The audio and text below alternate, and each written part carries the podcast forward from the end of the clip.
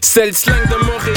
C'est comme ça qu'on parle? Ça varie en chaque secteur. C'est comme ça qu'on jase? Vous savez, les bijoux, ça fait partie du starter pack d'être un rappeur. Bracelet, chaîne, pendentif, des grills, une bague de fiançailles, peu importe le morceau que vous voulez, ils peuvent tout faire sur mesure. Chez le top bijoutier en ville, bijouterie Jamil. Allez les checker, ils ont deux localisations. Dans le cœur du plateau et un à Rosemont. Pour le meilleur prix en ville, dites le code promo RAPOLITIQUE. N'oubliez pas de suivre leur page Instagram at Jamil Jewelry. Investissez dans votre swag avec, de, l'or. Il y aura toujours une valeur de revente. Yeah, yeah, what up, what up, bienvenue à notre émission de rap politique. Je suis Monsieur de Montréal. boy KK. Gros shout out à Ornitos. Vous savez déjà, il y a un plan de cul ce soir, vous n'êtes pas trop chaud. Buvez du Hornitos, ça fait la job. Hashtag take the shot.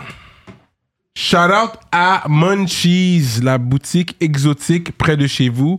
Allez visiter une boutique Munchies en famille, en couple ou tout seul. Il y a pour tout le monde.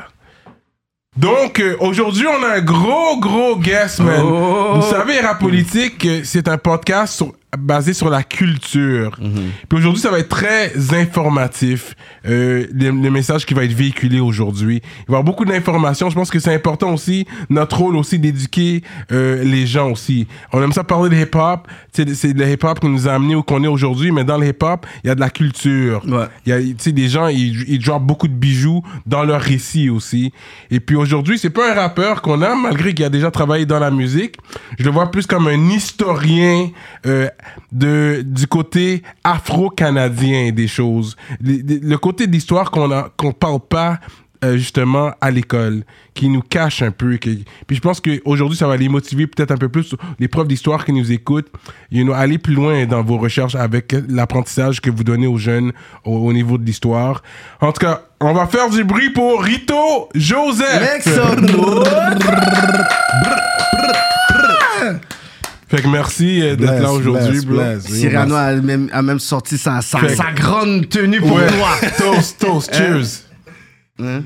Le nègre nazier. Yeah. Champagne for the pain. You already know. Oh, j'ai bougé le mic un peu, ma bad.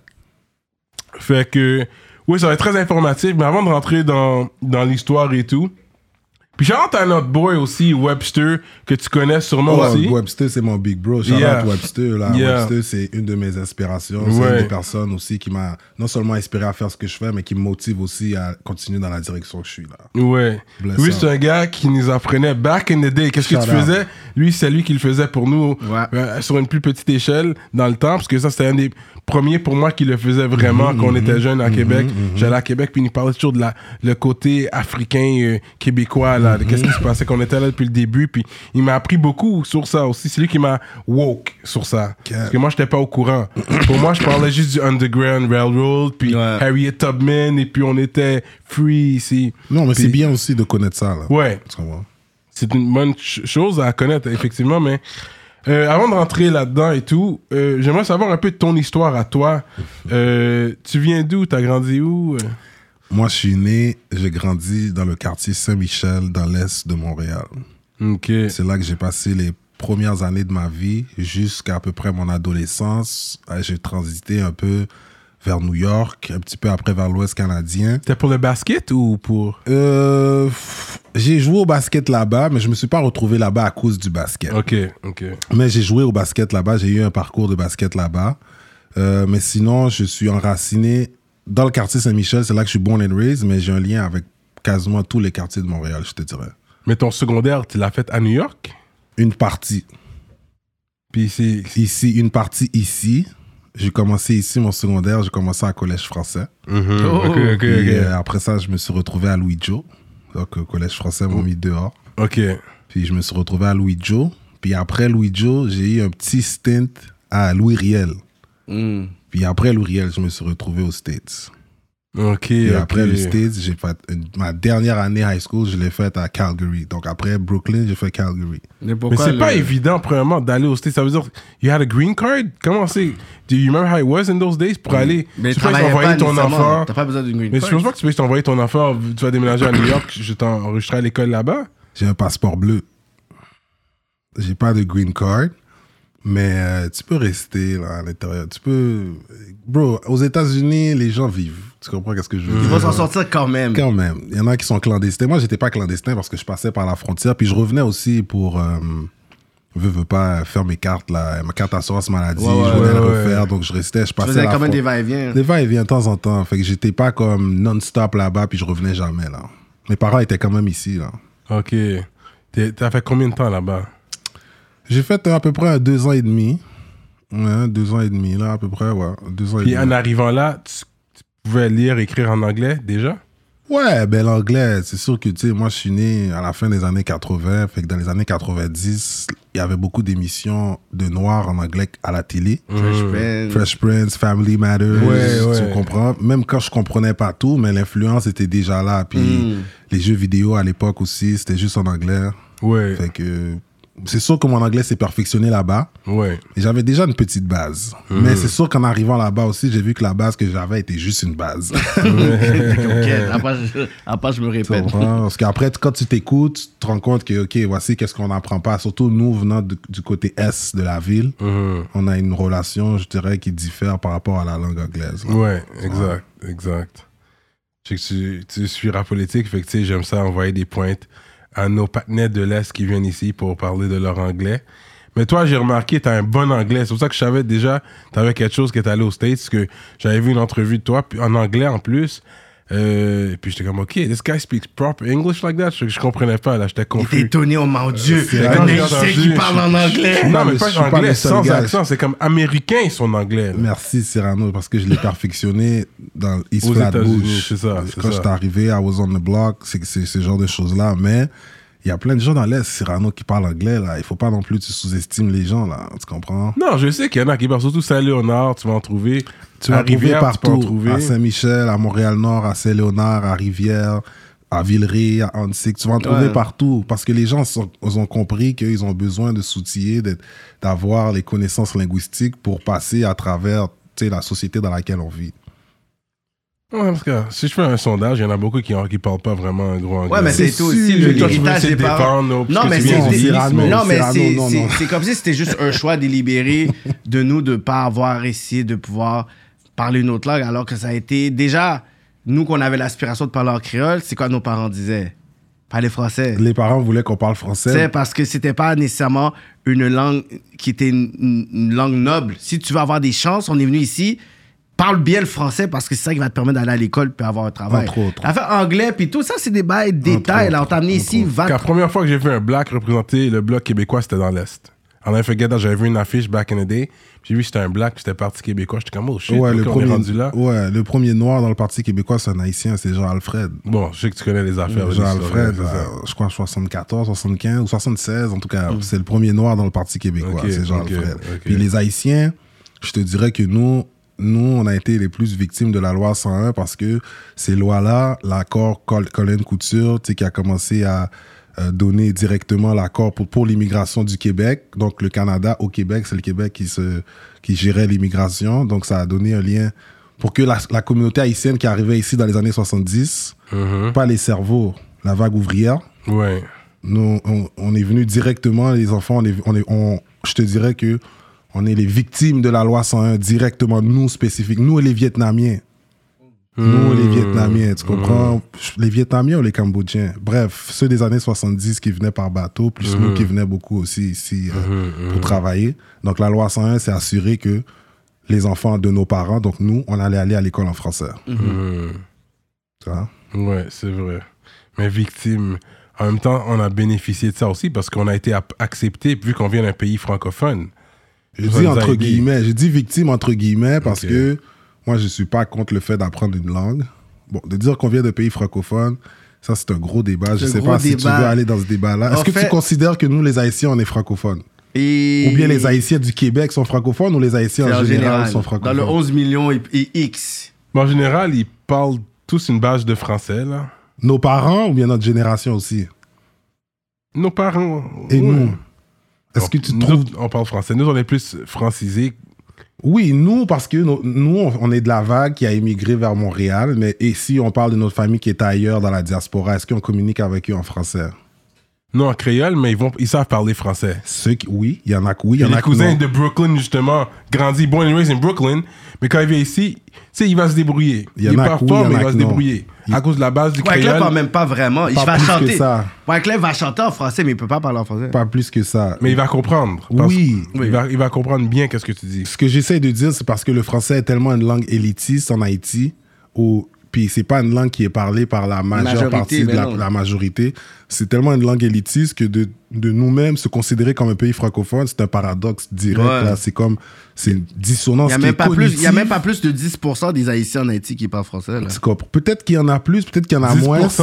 Ouais. Il y avait une affaire qui disait que la majorité c'était 80. Ils vont le comprendre, mais parler régulièrement, non. Il y en a C'est pas pour- plus, il y en a pas plus C'est que ça. Et c'est pour ça que le créole, le créole s'écrit, tu comprends? Félix Morisseau, le roi, dans les années 50, tu comprends? Ils écrivaient déjà des pièces de théâtre en créole. Mhm. Les l'audience, quand t'écoutes, euh, c'est Maurice Sexto. Oh, Maurice Sixto, tu oui. comprends? Ou même quand t'écoutes... Monsieur, dame moi, de la société. Voilà, moi j'ai grandi sous du Gessifra. Oui. Tu comprends? L'amour pas gain barrière, craser l'enfer. Mais quand t'écoutes, t'écoutes ces choses-là, tu comprends aussi que la culture haïtienne, le créole haïtien, ou peu importe, le créole antillais, c'est trop riche pour juste considérer ça comme un dialecte puis en faire fi.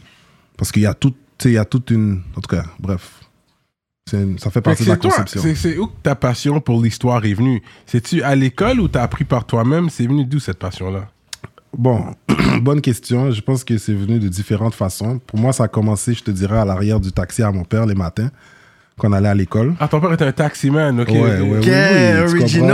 original, tu comprends? Yeah, yeah. Haïtien de l'Est, tu comprends? Moi, Yeah. quand je grandissais, la plupart de, de nos pères, que ce soit mes amis, des, des connaissances, cousins, cousines, le monde à l'école, euh, le monde à l'école privée, le monde à la polyvalente, bref, nos pères, pour la plupart d'entre nous, étaient des chauffeurs de taxi. Tu comprends? Donc, le matin, les matins, quand mon père m'emmenait à l'école, mon père m'avait inscrit au primaire à l'école privée. Mhm. Il me racontait souvent des histoires d'Haïti. Souvent, il me parlait de Soulouk, il me parlait. Puis nous, on vient de le nord d'Haïti, on vient d'une ville qui s'appelle Limbé. Limbé, j'ai entendu Limbé, et qui ouais. est la cité de Macandal. Donc, c'est là que Macandal avait son marronnage, ses stations de marronnage. C'est là qu'il y avait le bois caïman.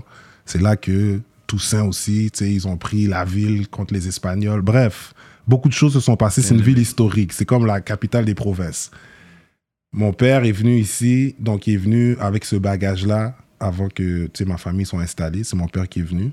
Puis, euh, bref, fast forward, là, quand moi je suis un enfant, à l'arrière de son taxi, il me parlait beaucoup de l'histoire d'Haïti. Il m'expliquait plein de choses. Mon père, c'est un gars qui a de la jazette, là. Tu vois, je suis son fils, là. tu comprends? Il m'expliquait beaucoup de choses, l'histoire d'Haïti, il m'expliquait le sens des rues, la topographie, la toponymie, bref, il parlait de plein de choses, Dessalines, Toussaint Louverture, Henri Christophe, Pétion, Faustin Soulouk, Fabre Geffrard, donc il me parlait de toutes ces personnes-là. Ça animait beaucoup de choses en moi. La curiosité, t'avais toujours des questions après. tu sais. Toujours, toujours. Mais quand j'allais à l'école, c'était un contraste aussi parce que j'allais à une école privée, collège français, où on apprenait directement les coutumes, l'histoire de la France. Donc c'était un clash aussi à l'intérieur de ça. moi. Nos héros sont nos bourreaux. Ou entre autres, entre autres, entre autres, tu vois. Wow. Yeah. Ok, fait que c'est de là que la passion. mais l'histoire ici, tu la passais? Oui, ben, pour de vrai, c'est venu de ça. Ok, moi j'ai parlé de mon père, il y avait aussi le basket, puis euh, le hip-hop qui m'ont fait aussi beaucoup aimer l'histoire. Le Hmm. basket, parce que mon grand frère de baptême, quand j'étais jeune, il amenait des cassettes de basket, euh, des slam dunk contests des années 80. Ouais, ouais. Moi, je les ai toutes vues. Hmm. Spud Webb, Dominique Ouais. Wilkins, j'ai vu tout ça. On avait les Ouais. cassettes. Avant que Jordan gagne sa première coupe, c'était déjà expiré, c'est-à-dire c'était déjà passé date. Ouais, ouais. Mais c'était déjà des classiques. Ouais. Tu comprends? Quand il va du free throw line, double pump, Ouais. je regardais ça. Euh, dans le hip-hop, plus tard, qu'est-ce qui m'a fait beaucoup aimer euh, l'histoire par rapport au hip-hop, c'était les samples. Hmm. Quand t'écoutais les samples, quand t'écoutais, ok, t'as déjà entendu ça quelque part, tu vas chercher, tu vois que, ok, ils ont chop le sample, etc. Mm. Puis la lutte aussi, la lutte, j'aimais l'histoire de la lutte aussi. Hmm. La lutte? Ah? WWF, chez Ah nous, ouais? on était des gros fans de ça. Yeah. Ouais, moi aussi. Yeah, yeah. Ma mère, mes frères. Ah, même ta mère écoutait ça? Ah ouais, c'est une culture, Ouais, là. ouais, ouais, ouais. Straight J'ai vu tous les Survivor Series, les Royal Rumble, les WrestleMania, et je les ai tous vus. Tu sais, c'est Ah quoi les moments que j'adorais dans la lutte? C'est quand il y avait le moment où est-ce qu'il y avait le trash talk. Yeah. genre Ric, Ric Flair. Wouh! Yeah. Cut un promo, puis ouais. Ah, Ouais, le promo code était le meilleur. Ces choses-là, c'est tout ça qui m'incitait un petit peu à aller revisiter le passé, je te dirais. Mm. Ouais, parmi tant d'autres choses. Ok, ok. Fait que par défaut, tu revisais quand même les affaires du passé qui sont passées avant toi. Les... Ah, c'est intéressant, ça, quand même. Oui, oui, oui, oui, oui. So that's where it comes from. Entre autres. Et puis, c'est comment t'as as su qu'il y avait une histoire des Noirs qui n'a pas été racontée ici, euh, dans, en classe? Non, mais, mais même quand t'étais au secondaire, comme je peux dire, l'histoire secondaire 4, comme est-ce que toi tu le pas passais? Mais il j'ai était pas ici, c'est pas ça? ici, Ah, j'ai t'étais pas fait ça. ici. J'ai pas appris l'histoire d'ici. J'ai, ok, j'ai appris à l'école au primaire, on appelait, l'hi- on apprenait l'histoire de la France. La Nouvelle-France et non, tout ça. la France. Ah, la France straight. Oui, depuis l'époque de Clovis jusqu'à, et on a appris tout, les l'empire carolingien, Charlemagne, Ouais. Charlemagne, ouais. mérovingien, euh, Vercingétorix, toutes ces choses-là. Bon, bref, les gens, vous irez Google. On apprenait ces choses-là, les Romains, les Gaulois. On apprenait jusqu'à la Deuxième Guerre mondiale ou jusqu'à François Mitterrand. Bref, jusqu'à à peu près la Deuxième Guerre mondiale. Fait qu'on a passé toutes les Napoléons, on a fait tout le Moyen-Âge, on apprenait l'histoire de la France au complet. Mhm. Fait que moi, c'est la première introduction d'une histoire occidentale que j'ai eue.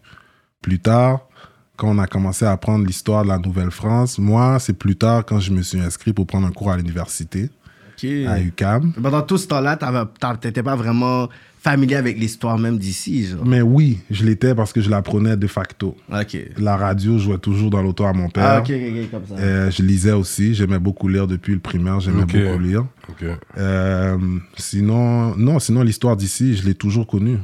Je l'ai appris indirectement, pas à l'école, parce que je suis plus un autodidacte. Mhm. Mais euh, non, j'ai toujours, toujours été au courant de ce qui se passait ici.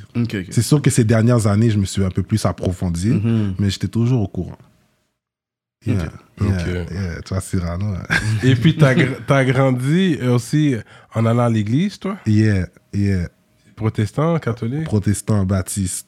Ok. Ouais, l'église baptiste à Parkex, l'église Siloé, shout out. Ok. Ok, fait que t'as grandi là-dedans aussi. Ouais. Ça, c'est une autre. Ça, c'est l'histoire en tant que telle aussi. Aussi, aussi, aussi. Puis je te dirais qu'à Saint-Michel, une, une des forces qu'on avait dans la musique, c'est que beaucoup de gars sont musiciens. Mhm. C'est ça. Beaucoup de gars qui ont grandi à l'église. Ouais. Comme moi, par exemple, mes frères, out, les jumeaux, c'est des grands musiciens. Ils ont fait le conservatoire de musique à l'église Philadelphie. Oh, wow. Mon frère qui joue les keys avec Maestro Emile, mon autre frère qui joue les drums avec euh, Bob. Donc, Maestro Emile, Bob, out, Hakim, King D. C'est des gros musiciens, puis leurs contemporains, c'est des gars qui sont dans la game aujourd'hui, du monde avec qui on a grandi dans le quartier. Ok, ok. D-Drums, Ronnie D-Drums, Ouais, Dave ouais. François, Kepler Jean-Baptiste, Ah. les gens qui ont grandi aux alentours avec qui j'ai grandi comme musicien, il y avait Madner, F Keys, il y avait plein de gens dans le quartier. Ouais, ouais. Sandy Duperval, c'était une Ah grosse vedette Ah dans le ouais, quartier. Ah Dans-. Tu comprends? Elle, une fois, la première fois, je l'ai vue en concert, j'étais un enfant. Puis yo, elle chantait dans une église à Saint-Michel, quelque part sous les jambes. Puis euh, yo, je pense qu'elle avait comme 12-13 ans. Elle a fait un solo. Elle a eu- reçu un standing ovation, là. Clap, Mhm. clap, clap, clap. Là, après ça, je sais pas si elle a demandé à faire un autre aussi. Le pasteur a dit, est-ce que nous voulons le faire l'autre, quelque chose comme ça? Les gens ont dit, oui, amen. Elle a fait un autre, elle a dead. Fait il y a beaucoup de mouvements qui se passaient. Après dans, la- dans le monde. Non, mais on connaît. Non, non, non, non, non. Shout out, yo, shout out, c'est dit du Perval. Madner, ces gens-là ont sorti des albums quand ils Mm. étaient jeunes. Là. Madner, son premier album, je pense qu'il y avait 9-10 ans. Là. Mm. Ouais, Wow. ouais, ouais. Ma mère l'écoutait dans l'auto. là. Non, non, mais c'est euh, euh, une légende de guitare, guitariste. à Saint-Michel, il y avait, il y avait un amalgame de talents à cause de l'église, entre autres, mais aussi, oui, je te dirais beaucoup à cause de l'église parce qu'on a une forte concentration d'église. C'est intéressant, ça. Yeah. Yeah. Mais c'est quand que s'est embarqué RJ on the beats? RJ on the beats! RG on the beat, RG on the beat, ça a Ça, c'est embarqué. toi, ça. Ça, c'est moi, ça. RG on the beat, ça a embarqué quand je suis revenu à Montréal. En 2008, je suis revenu, je venais de faire mon stint. J'avais j'étais passé au State, j'étais passé dans l'Ouest canadien. Mhm. J'ai été un petit peu dans l'Ouest Tu faisais américain. quoi dans l'Ouest canadien? J'étais à l'école, puis yo, j'ai fini mon secondaire là-bas. Après ça, j'étais... t'étais des autres. Tu ça, tu veux juste pas dire, t'as été là pas Brooklyn, t'étais ça. Comment on t'envoie partout? J'étais en Alaska, j'étais t'étais Ireland. J'étais, c'est pas que j'étais des autres, j'étais misunderstood à l'école. Mm. J'ai eu des moments où j'étais un très bon élève, puis j'ai eu des moments où j'étais un moins bon élève. Hmm. Mais j'ai jamais eu d'ennui avec la justice comme telle. Fait que c'était toujours des trucs à l'intérieur de l'école. Mais juste à Montréal. à l'extérieur, Tout- de tout allait Montréal, bien. ça a toujours été vraiment mieux pour moi. Hmm. Et je me suis retrouvé un petit peu dans l'Ouest américain, à Los Angeles, San Francisco. T'as de la famille là-bas ou Non, non, non, j'étais dans un programme, là, avec un programme élite à- de Calgary qui nous avait envoyé un petit peu dans l'Ouest. Basket. Yeah. Puis, euh, T'étais fort à ce point-là, là. j'étais pas mal. Je sais qu'est-ce que je chef, chef, T'étais chef, forward, Ouais. numéro Je- 4, genre? J'étais 4 quand j'étais à Montréal. Quand j'étais aux States, on m'a fait jouer 3. Mhm. Parce qu'ils sont plus, de plus en plus grands, là. Tu Ils vois sont que- plus grands. C'était aussi pour le style de jeu que j'avais développé. J'étais un gars quand même athlétique avec une mid-range. Ok. Que quand je travaillais sur mon game, tu sais, j'étais peut-être un petit peu mieux. Mais en général, même si je suis pas. Je, je sais quoi faire sur un terrain de basket. On va dire ça comme ça. Puis je connais assez le basket comme je pourrais coacher du basket. Ton basketball IQ était élevé quand même. Quand même, jusqu'à présent, j'ai un basketball IQ. Comme ça, c'est la première chose que j'ai appris à faire dans la vie, là, jouer au basket. Fait que je, je m'y connais avec le basket. Mhm. Puis j'ai joué contre des gars qui ont joué, qui ont été pro, qui ont été D1, Ouais, hein. tu vois? Fait que c'est ça. Mais t'avais espoir. Toi, ton hope dans ta tête, est-ce que t'es comme I'm gonna make it to the NBA one day, maybe? Or... At some point, I did. At some point, I did. Mais je sais pas si mentalement j'étais prêt pour tout ça. Pour, ta- pour te dire là. Maintenant, looking back, je sais pas si mentalement j'étais prêt pour tout ça. Mais at some point, I did. I thought like that. I wanted to make it. At some point, I was like, "Hmm, I don't really know. I'm not really sure. Le plus loin que t'as été au basket, c'était? J'ai pas joué euh, post-secondaire.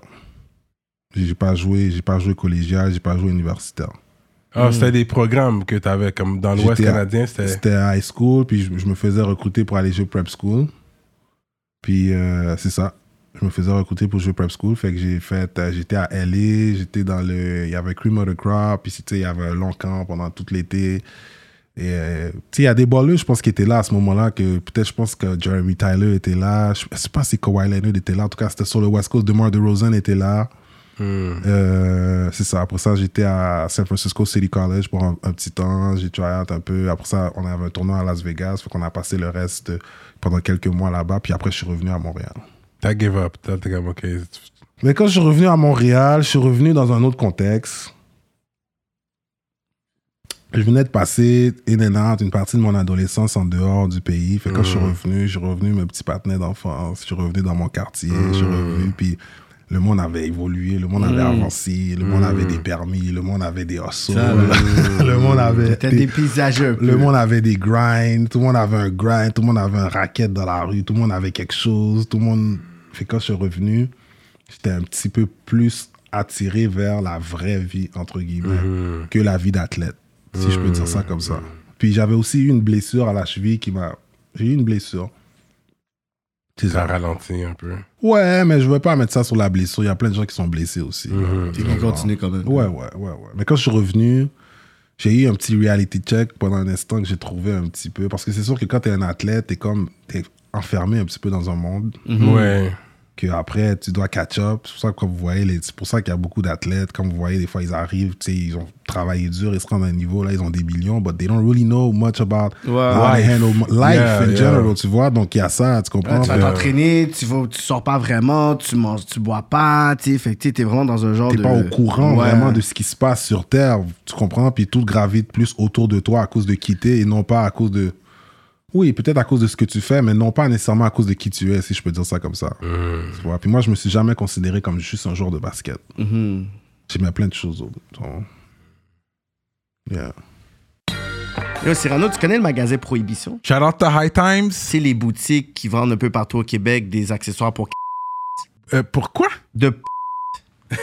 Yo, Yo, c'est quoi qui se passe là? Je comme... Attends, laisse-moi me voir. censure comme ça? Checkez Prohibition, votre boutique préférée et fièrement montréalaise pour tout accessoire de Ah, c'est ça que je te dis, bro. Pour ceux qui consomment une plante verte, ah, En vertu de l'article 50 de la loi sur la réglementation du cannabis du Québec et sauf autorisation en vertu de la loi, il est interdit de promouvoir le cannabis ou un accessoire de cannabis ou tout service lié au cannabis. Pour plus d'informations, visitez prohibition.com. Prohibition, en vend ce qu'on ne peut pas dire depuis 1984.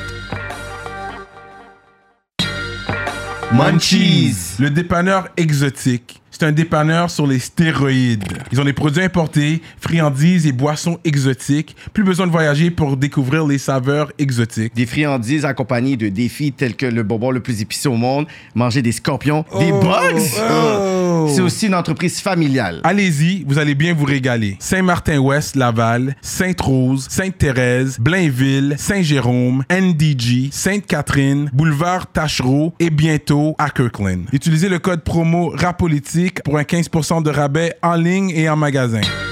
Oubliez pas de vous brosser les dents.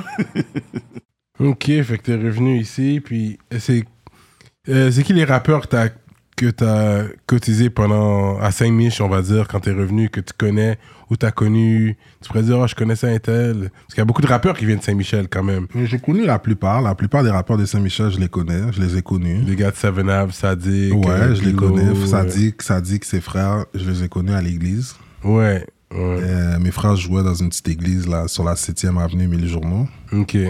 à Storcantave. Euh, Puis euh, eux, c'est là qu'on les a connus. Ils, et ils habitaient dans le quartier aussi. Ils allaient au primaire avec les frères. Dans le temps, la plupart de la génération à mes frères, la plupart d'entre eux allaient au primaire à Hansik, ok. l'école primaire Hansik, fait qu'ils allaient là aussi. Mhm. J'ai connu qui d'autre? Ouais, les gars, t'as dit Savena, ben Bilo, je connais Bilo depuis la maternelle. J'ai connu Bilo depuis la maternelle. Ok. J'ai connu La Rock qui nous coachait au basket. La Rock l'instigate, ouais, la ouais, Rock l'instigate. ouais, Lui, ouais. La Rock a tout fait. Il a été euh, intervenant, coach, camp de jour, moniteur. Lui faisait tout. Lui, Lui, était le- vraiment le gars 6-7, le maire c'est lui, 6-7. c'est lui le maire. Lui, on doit avoir une murale de lui dans le quartier. Ouais, je suis d'accord. Tu comprends? Puis je dis ça à les, les personnes dans le monde politique qui ont le pouvoir de faire De ces choses. faire, de le ouais, faire. On a besoin d'une murale de la rock. Ouais, ouais. Euh, on a besoin d'une murale du voyou. Mhm, Une murale de snag. mhm. Euh, ouais, ça, c'est des gars que j'ai connus. Qui d'autres encore? Oui, j'ai connu par la suite. Moi, quand je suis revenu, j'étais avec 40 East, Mhm. Ah, 40 East, ouais, ouais. avec Young Gizzo, les Bigs. Ça, c'est eux qui m'ont amené au studio pour la première fois. Shout out, Giz, Bigs. Avec 40 East. Faut, faut, faut, le, faut le 40 studio en East, là. Oui, en bas. en bas, là. Il fallait que tu descendes les Que escaliers. je pense que c'est de là, étant qu'ils ont formé le 40 West par la suite. Jay Paper, il avait formé le 40 West, mais je pense qu'ils se connaissaient. Non, mais nous, c'est un nom qu'on a repris. C'est-à-dire que le nom qu'on a repris avant ça, c'était le 40 East. C'était un mouvement dans l'aile. C'était Seven Ave, One Way. Donc, il y avait Ouais. du côté de Seven Ave, il y avait, comme on a dit, Bilo, Sadi, etc. Puis de One Way, il y avait XP, Calypsy. Ah oui, Et Calypsy. tu yeah. vois, shout out, les Big Bros, XP, Calypsy. Ça, c'est Il est toujours là. Calypsy?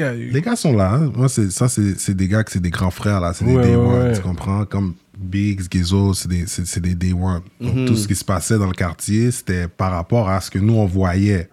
Puis eux aussi, ils ont été influencés par tous les mouvements qui se passaient avant ça. euh, Compilation 67, Ouais. euh, Soulja Story. Soulja Story, c'est la première fois que j'avais entendu du rap créole. Tu comprends? Euh, c'était les Two Brothers, le salon de coiffure sur le genre. Capois aussi était là. Out Capois. Capois la mort. Ouais. Capois la mort aussi était là, il rappait. Euh, qui d'autre que j'ai connu, que j'ai vu? Ouais, Impulse venait sur le terrain de basket avec Voyou. Ouais. Et ouais, Impulse, Voyou. Euh, Voyou, lui, c'était un genre de, comme un genre de professeur, là. Il parlait toujours aux jeunes. Ouais, il avait toujours ouais. des choses à dire. puis- Un knowledge. Knowledge, il droppait un knowledge. Je le voyais sur le parc avec Impulse. Euh, qui d'autre encore? Ouais, euh, Randy Raymond, Stony Star. Randy Raymond, Stony Star. Ouais. Ces gars-là habitaient en haut sur ma rue, mais plus haut. Mais eux, c'est la génération à mon frère. C'est plus des gars qui connaissent mes frères. Ok. Mais c'est des gars qui, tu sais, j'ai déjà venu, j'ai déjà vu euh, venir, j'ai déjà vu ces gars-là venir jouer dans la cour, dans la cour. Parce qu'à un moment donné, on avait un panier de basket, puis tout le monde venait chez nous. Chez nous, il y avait toujours une dizaine, quinzaine de gars chaque jour. Toi, t'étais plus jeune. t'es Moi, je suis le dernier. Ok. Fait que moi, tu sais, tous les amis à mes frères, mes frères sont des jumeaux. Mhm. Fait qu'ils ont deux poules d'amis qui se réunissaient ensemble. Chez nous, c'était ça, chaque jour. Pas JBC Radio, il y avait les. GBC Radio aussi, ils, allaient- ils étaient là dans le quartier Ouais, aussi, ouais, eux ouais. aussi, tout à fait. Charlotte, Ronnie Ronald avec D aussi. Yeah, Il y avait des jumeaux dans JBC Radio. Ronnie Ouais. Ronald, les Ouais. jumeaux. C'est Ah, des gros entrepreneurs, là. D aussi. D, c'est le Big Bro à Bilo. Après l'école, mon frère, King D, D, Bilo et moi, on allait chez nous, on regardait euh, French Prince, Family Matters, Ouais. La Lutte. Ouais, Euh, Monday. Night Raw. Yeah, des ouais. trucs comme ça, là, on regardait ça, là. Fait que, ouais, ça c'était quoi, mid, late 90s, à peu près, mid 90s à peu près. Ok, ok. Au primaire, même pas, je pense que j'étais en maternelle, les choses que je te dis, là. Ok, ok. Ouais. Ok, fait que là, t'es, re- t'es revenu des States, t'as fait ton tour, t'as tourné de l'Ouest canadien, West Coast, Mhm, tu reviens. mhm. Là, tu rentres dans quoi? C'est what's your mindset? Are you going back to school? Then you want you wanted to make money? You got you- t'es devenu woke all of a sudden? C'est quoi qui t'est arrivé? Man, I wanted a little bit of everything. How about that? c'est sûr que j'étais encore un petit peu. J'étais encore un petit. Je me faisais encore un petit peu recruter par des cégeps locaux, Ah locaux, ouais, hein? un petit peu, vite vite. J'avais encore des partenaires qui, étaient, qui jouaient à temps plein. J'étais jeune encore, là. J'avais Ok. 18, 19. Ok. 19. T'avais pas de permis de conduire encore parce que là, t'étais out of town. Non, j'avais l'apprenti, j'étais venu le faire une fois, euh, puis cet été-là, je suis revenu. Cet été-là, c'est là que je suis revenu, j'ai fait mon permis. Hmm. Mon père avait un taxi qui, qui faisait rien, un ancien taxi. là. Mm. J'ai- C'est ça que j'ai commencé à conduire. Euh, L'école, ben oui, j'ai voulu. Non, pas vraiment. J'avais pas une bonne relation avec l'école. Puis euh, le rap, j'ai commencé à rapper avec les gars freestylaient. Euh, Gizzo, Biggs avaient déjà l'habitude d'aller au studio. Ils sortaient déjà des tracks sur MySpace. Ouais. Tu vois, fait que les gars freestylaient, puis moi je freestylais avec les gars. J'ai toujours freestyle, j'ai toujours fait des beats. J'avais toujours, tu sais, genre, on avait Fruity Loops. Mes frères, comme je te dis, on vient d'une famille musicale. Mes frères sont des musiciens. Ma mère chantait dans les églises, là. Tu comprends? Ma mère se faisait inviter dans les moissons pour chanter. Excusez. Ça fait pas boire, oui. ma, mère, ma, se faisait inviter dans les moissons pour chanter. C'est mes frères qui jouaient. Des fois, bon, c'est pour ça qu'avec la musique, j'ai toujours fait des beats. Quand je suis revenu, j'ai commencé à rapper avec les gars. Les gars m'ont amené pour la première fois au studio à Laval. C'était dans un sous-sol. C'était chez Nickenson, Big Star. Nickenson, aujourd'hui, est en politique, là. Dickinson Yeah, J'étais avec lui. Shout out. J'étais avec lui. Big Star, yeah, shout J'étais out. avec lui en fait semaine. Yeah, on allait là, puis on voyait, on voyait Devers, puis son frère, Devers. Verge, le rappeur, là, The Verge? Ouais, ouais. Il vient de Saint-Mich, lui? Non, ben, je pense qu'il a déjà vécu là-bas, mais quand je, l'ai- quand je l'ai connu, moi, je l'ai connu un- un plus. Il était déjà un gars de Laval, Mhm. mais je sais que je pense qu'avant qu'eux ils bougent des TL, parce que son frère, son, son, son frère, je voyais son frère dans le quartier, son grand frère. Tu comprends? Mais sinon, euh, c'est ça, man. C'est là que j'ai commencé à rapper. Puis on est parti une fois en studio. On a fait un track, Biggs, Gizzo, moi, avec Simoni, Cedo. Yeah, dope, c'est ok. dope. Shout out Simoni aussi, tu comprends, Laval. Puis, euh, ouais, on a shoot le, le track, après on a fait une vidéo, ça s'appelait Punchline. C'est encore sur, sur YouTube. Ah ouais, ben oui. Ah ouais, ouais. Ben ouais, ben ouais. ouais. Tu rappes dedans, là? Ouais, ouais. Mm. En- dans quelle langue? En anglais. Straight up. Yeah. C'est moi qui. Ouais. Allez regarder ça, là. Ouais. Les archives. Ouais, ouais. Punchlines. Puis à partir de là, on a commencé à un petit peu rapper. On rappait, les gars. Moi, je, je faisais des beats. Moi, j'avais toujours aimé. j'ai- Moi, j'ai toujours aimé être derrière la caméra. Ok. Euh, J'aimais construire de la musique, je trouve ça intéressant. Fait que je faisais des beats. Fait que de temps en temps, des fois on rappait sur mes beats, des fois on rappait sur d'autres beats, des fois. Puis c'est comme ça que j'ai fini par rouler ma bosse un petit peu dans la game. J'ai produit sur quelques projets. Ah ouais? Ouais, mais j'ai pas de hit comme. euh, J'ai pas Viral. de, j'ai pas de hit viral. J'ai produit sur quelques projets. Mais les artistes les plus populaires, tu dirais? J'ai produit pour Bilo. Ok. J'ai produit pour Sadi. Ok, ok. J'ai produit pour Stony Star. J'ai produit un petit peu. J'ai produit un petit peu du monde aux States, un peu aussi.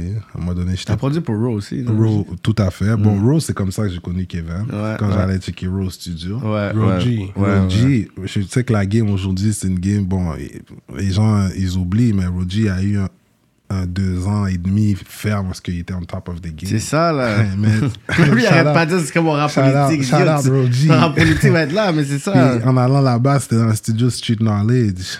Puis, euh, Ok, à Laval, C'est fou, ouais. il y a- tous les gars dans l'île sont venus ici. Ils ont jamais mentionné Roji, puis c'est ça qui est bizarre. Parce hein, que, pour de vrai? Mais c- j'avais cette conversation-là avec Roji, puis il écoute toutes les rap politiques, puis tout. Puis c'est comme moi, je name drop Roji, que les gars parlent de Roji. Mais j'ai connu tous les gars de Street Knowledge grâce à Roji. Mais moi, quand j'allais là-bas, moi, j'allais, j'étais un young beatmaker, j'allais shop des beats. Tu sais, en plus, ça, c'est l'ancien modèle. Après que les emails étaient encore populaires, mais bref, il y avait, il y a une source quand tu vas en personne. Roji, c'était l'artiste de tous les gars qui étaient là-bas. il y avait- Les gars faisaient toutes des beats pour lui. Tous les, gars travaillaient pour Roji. en Pour Roji, pour ses projets. moi, c'est quand je suis arrivé là-bas, il y avait Dice Play qui était là. PC, Ray, tous ces gars-là étaient là-bas. Tu comprends, les gars faisaient shout out, shout out, Dice Play, PC, les gars faisaient des beats pour l'OG. Moi, je faisais entendre mes trucs, puis Kevin était là, il shootait un, je pense qu'il shootait un, un- un vidéo pour Millie Mills.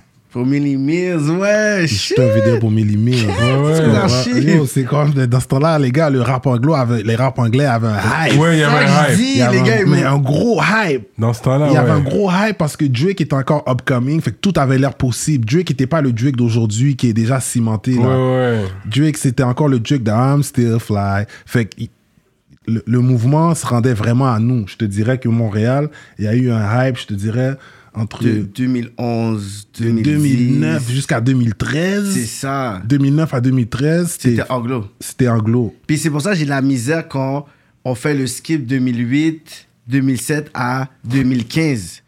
J- Moi, j'ai un très gros problème avec ça parce qu'on est en train d'oublier les mugs, les high blasts, les magnums. Moi, je voyais vraiment Hip Hop Canada venir ici couvert Ouais. les événements. Il y avait des tours que tu voyais comme, euh, comment il s'appelle, Classified qui venait Ouais. ici, Peter Jackson qui venait ici. Ouais.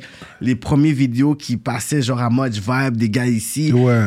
Mais même Première à vidéo l'époque, de gars d'ici qui se passe dans, à BT, Mugs. Mugs. Mais même à l'époque, là, même avant ça, les, les débuts 2000, le street rap, nous, bon, on avait Below the Kid qui rappait en anglais, on avait Snack, Ouais. MFG dans le Nord. Ouais. Ouais, Euh, non, il y avait du gros street rap qui se donnait. Puis Ouais.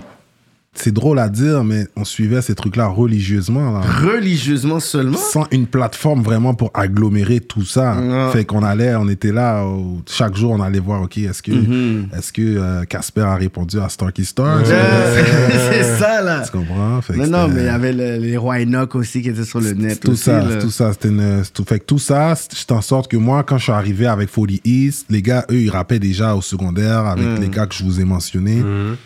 Il y avait déjà une game. C'est sûr que la game, il n'y avait pas encore nécessairement de chiffres comme il y en a aujourd'hui. Mais il y avait déjà une game qui s'établissait là. Puis le côté anglo, dans ce temps-là, tout le monde pensait que pour blow up, fallait rapper en anglais. Ouais. Mais le monde va jamais dire ça. Tu vois, je pense que t'es le seul qui est ici que mon- qui fait ce, ce, ce pause-là Parallèle. sur cette époque-là parce que tout le monde, c'était aller dans la région. Parce que là, toi, tu, tu voyais qu'est-ce qui se passait ici de façon locale parce que t'es comme yo, de Montréal, t'as un exposure aux States, puis Toronto, puis Ouais. tout ça. Ouais. Tandis que la plupart des rappeurs, à ce moment-là, je pense qu'il y a eu cette grande exil vers les régions. Ben, tu sais, à l'époque, tous les rappeurs, tout, la plupart des, gr- des, groupes des, des groupes rap, la plupart des groupes rap, euh, même en français, il y avait toujours un gars qui spitait en anglais. Ouais. C'était souvent ça. Puis c'est souvent, vrai, lui qui avait- c'est c'est vrai. souvent lui qui avait le dernier verse. Ouais. Moi, quand j'ai grandi, Express, XP de X, c'était lui le gars, là, comme Ouais, son ouais. truc qui rappait en anglais. Puis lui, tu sais, c'est un gars qui a passé quand même une partie de sa vie euh, back and forth, Montréal, New York. Fait qu'il y- il y avait un, un vibe East Coast qui était fort sur lui, lyricism, tout ça. Mais quand le rap anglais a, a eu son pic, je te dirais que le déclin est arrivé à la mort de Bad News Brown. Bad News vrai. Brown. Parce que Bad News Brown, à cause du contexte social de Montréal, à cause de comment les, le, le- le- tout le paradigme ethno-linguistique, toute la construction euh, sociétale de Montréal, Bad News Brown était probablement une, de- une des seules personnes qui pouvait couvrir tout ça à Oui. lui-même, en étant lui-même. En étant lui-même, il- Si vous regardez bien les mouvements à Montréal, c'est la personne qui est en tête ou la personne qui lead les mouvements, souvent c'est quelqu'un qui a l'air de ça. Ouais. Bad News Brown, quand- il est, tombé, malheureusement, quand il est décédé, le rap game du côté anglo était plus juste, jamais ouais. pareil. Tu vois que euh, je pense Magnum a été à Toronto, euh, Minimis, il était plus dans le coaching. Euh, Non, c'est High Blast qui est allé à Toronto. Magnum, je pense qu'il était Il été à Toronto Il était à Toronto un Mhm. peu. Mais il est revenu, là, il est ici. Euh, Justin Augustin qui faisait des vidéos pour les gars. ouais. Il était travaillé, je pense, à Playboy. Ouais. Comme tout a arrêté, genre comme. il y avait quelque chose qui se passait, tu vois. Il y avait tous ces gars-là, tu sais, je connais plus leur parcours, mais à l'époque, Ouais. il y avait même, euh, même dans euh, Fresh Do aussi. Fresh Do du- Fresh du Do. West, mais oui, Fresh shout out Du Fresh. Do. Cyrano m'a dit, je connais pas l'Ouest. hum, nommé Non. Fresh Do quand même, hein, out. West, en général, elle s'arrête à Burgundy. Comment tu sais Mais je suis Comment tu content sais que tu- Non, non, non, c'est non, une non, mention. non, non, non, non, Comment bon, tu bon. sais que mon West s'arrête à Burgundy Mais c'est ça que je t'entends parler quand tu Ok. parles. Alors, t'assumes à cause de ce que t'as vu sur Internet. Oui. Sur Google. Oui. Fait que Cyrano, moi, j'étais- quand j'étais pas à Saint-Michel, j'étais chez la famille. à Pierrefonds, Ah ouais? Oh, C'est la il était à vrai, il était vrai, il était Ouais, vrai. c'est vrai pour moi. sortie Saint-Jean. Ah ouais? Shout out, shout out la famille. Tu comprends? Ça, Ma je les co- connais. Ben oui, tu peux connaître ma cause, Missa. Elle, c'est elle qui m'a introduit à tout le monde entrepreneuriat, faire des conférences, tout ça. Mon cause, Kirby, il est entraîneur privé. Oui, oui, Mon je cause, nom. K Mills, il est barber. Ma cause, Mélissande aussi. Elle a son assaut. fait c'est qui le barber? K Mills. K Mills. Ouais, Curvins, Curve. Ok. Tu comprends? Shout out la familia. Ça, c'est ma famille de l'Ouest. Since Ah day ouais, hein? one. Since day one. Fait que j'ai toujours été dans l'Ouest. Ah ouais? hein? Since day one. Ok, fait que tu connais Pierrefonds, la plus grande municipalité de l'ouest de l'île, où il y a paquet haïtien. Paquet haïtien. Mais c'est juste que, yo, à l'époque, des fois, il fallait que tu demandes aux gars, est-ce que t'es itch? Ouais. Parce que t'es pas sûr, c'est vrai, parce qu'il y a beaucoup de West Indians aussi, il y a beaucoup d'anglophones. Il y a beaucoup d'anglophones. Puis nous, comme je te dis, comme nous, veut, veut pas, tu sais, les gens qui ont grandi à Saint-Michel, Montréal-Nord, Rivière, Saint-Léonard, Villeray, dans les années 80-90, on est fait partie des vagues migratoires de nos parents. Fait que on a grandi d'une certaine façon aussi. Tu vois, quand tu rencontres un Haïtien du East, là, Yeah. tu sais que c'est un H du East. Je sais pas Ouais. comment expliquer, mais on est une démographie. Oui, la manière qu'il parle, la manière qu'il. Nos parents, en arrivant ici, tu sais, dans les années 70-80, ils ont créé une nouvelle identité. Un homme noir francophone de l'Amérique du Nord. Mm. Ça, c'est. Ok, c'est intéressant ça. Ben oui. Euh, mais c'est vrai que, vu qu'on va parler, on peut parler un peu de ça, vu que t'es le, t'es le gars d'histoire. Parce que c'est vrai que tu vois, le service à la clientèle n'est pas pareil dans l'ouest et dans l'est. Pourquoi service à la clientèle? Que tu le vois, quand tu vas dans un Jean Coutu, c'est vrai, ça m'énerve. Moi, quand je suis dans l'Est, là, j'ai un Jean Coutu, je veux, que tu, je, veux, je veux que tu me salues avec un sourire. Bonjour, monsieur, allô? Ouais, ils Tu ont comprends? pas le Moi, je suis habitué à ça. Je viens de l'Ouest, bro. Je viens un Jean Coutu dans l'Ouest, là. Ils vont te sourire. Bonjour, Ouais, monsieur. Le côté Tu très. comprends? Puis ici, c'est comme. Tout le monde est comme mauvais, ils ont pas le temps. Comme, je suis comme, yo, qu'est-ce qui se passe là? Ouais. Moi, je veux mon service à la clientèle soit, yo, be Ils ont pas nice, le temps dans le smile. Je viens ici dépenser mon, dé- dépenser mon cob, là.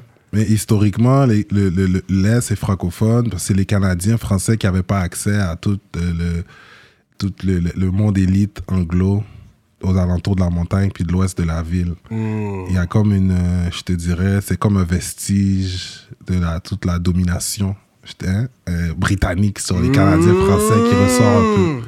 Je peux te dire ça comme ça. Puis nous, les Haïtiens, je te dirais que les Haïtiens dans l'Est, on est, les, on est probablement le premier groupe ethnique à vivre à temps plein dans le monde francophone.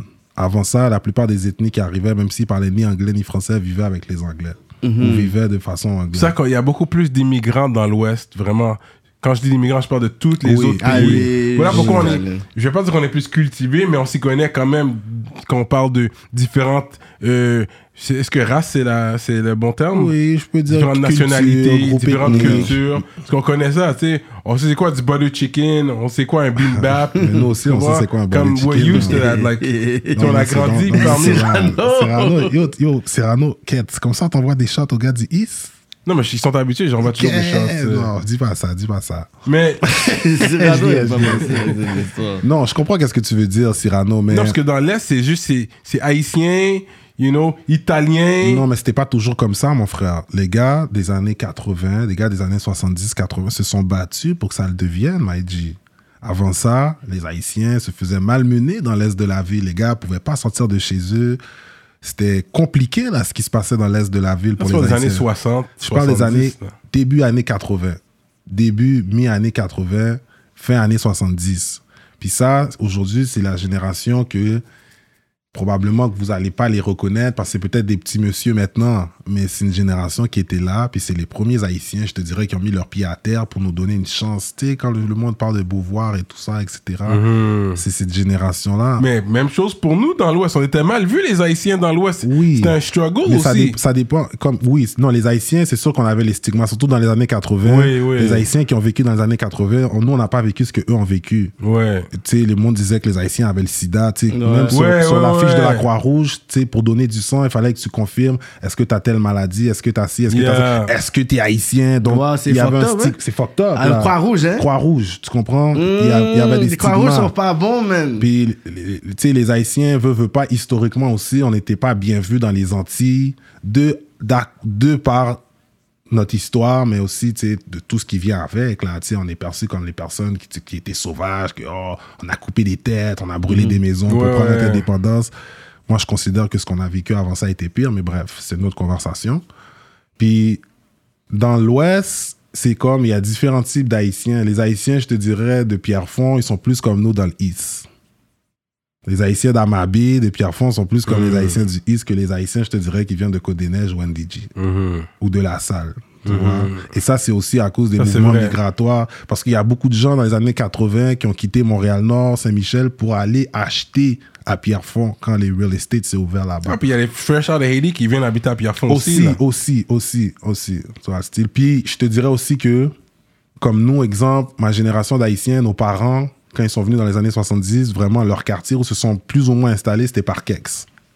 Ok. Parkex, c'est le premier l'aile, je te dirais, le premier l'aile H. Ah ouais? Ouais. De l'histoire de Montréal? Non, pas de l'histoire de Montréal, de la classe ouvrière. Parce que c'est ce qui est la classe qui est la plus nombreuse maintenant. Pour... Sinon, je te dirais, avant ça, euh, la classe intellectuelle était plus à Outremont. Ah ouais? Ouais. Jusqu'à présent, il y a, il y a un noyau haïtien à Outremont qui, vit- qui est issu des années 60. Ouais, j'ai un oncle, mais lui, c'est do- docteur, il était Voilà, gynécologue. là. voilà. années 60, les Haïtiens venaient à Outremont, puis les, les Haïtiens des années 60 qui venaient, les intellectuels, donc il y en a beaucoup qui sont venus. Tu sais, parce que, veut, veut pas, les années 60, c'est comme euh, le Québec est sa rupture avec le clergé, Mhm. après 400 ans de domination cléricale. Oui, oui, oui. Donc, ils cherchent aussi à avoir des personnes qui parlent français, des francophones, pour venir occuper des postes. Occuper des postes, pas juste dans la société, mais au sein du gouvernement. Mhm. Donc, toutes ces choses-là. Donc, il y a beaucoup d'enseignants. Il y en a qui vont venir, même sans papier, on va les donner des postes au gouvernement, on va les donner des postes d'enseignants dans les cégeps, euh, universités.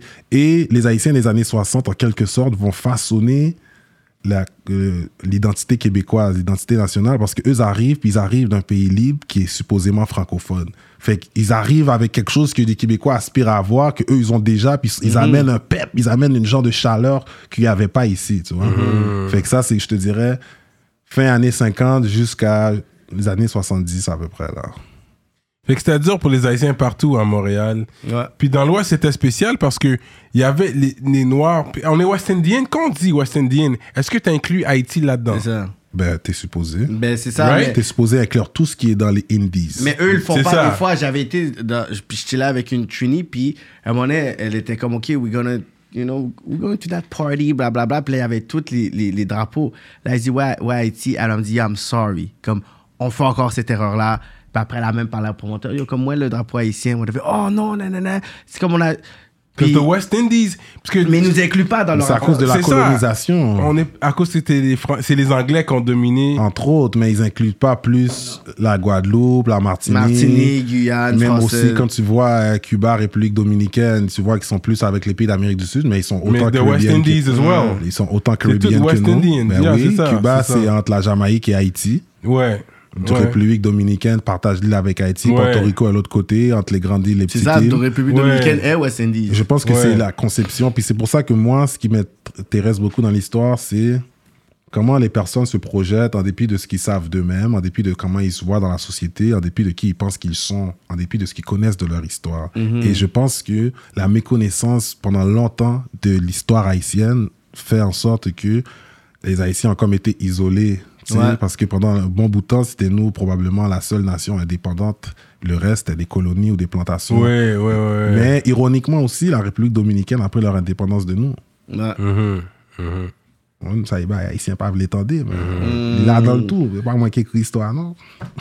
Il y a ce conflit-là jusqu'à aujourd'hui. Ben, bon, oui et non, entre autres, entre autres. Mais quand on parle des West Indies, parce que même le terme West Indies, c'est pas un terme que je te dirais qu'on est censé utiliser. Les Indes occidentales, c'est les termes qui ont été donnés par les colons, Christophe Colomb, etc.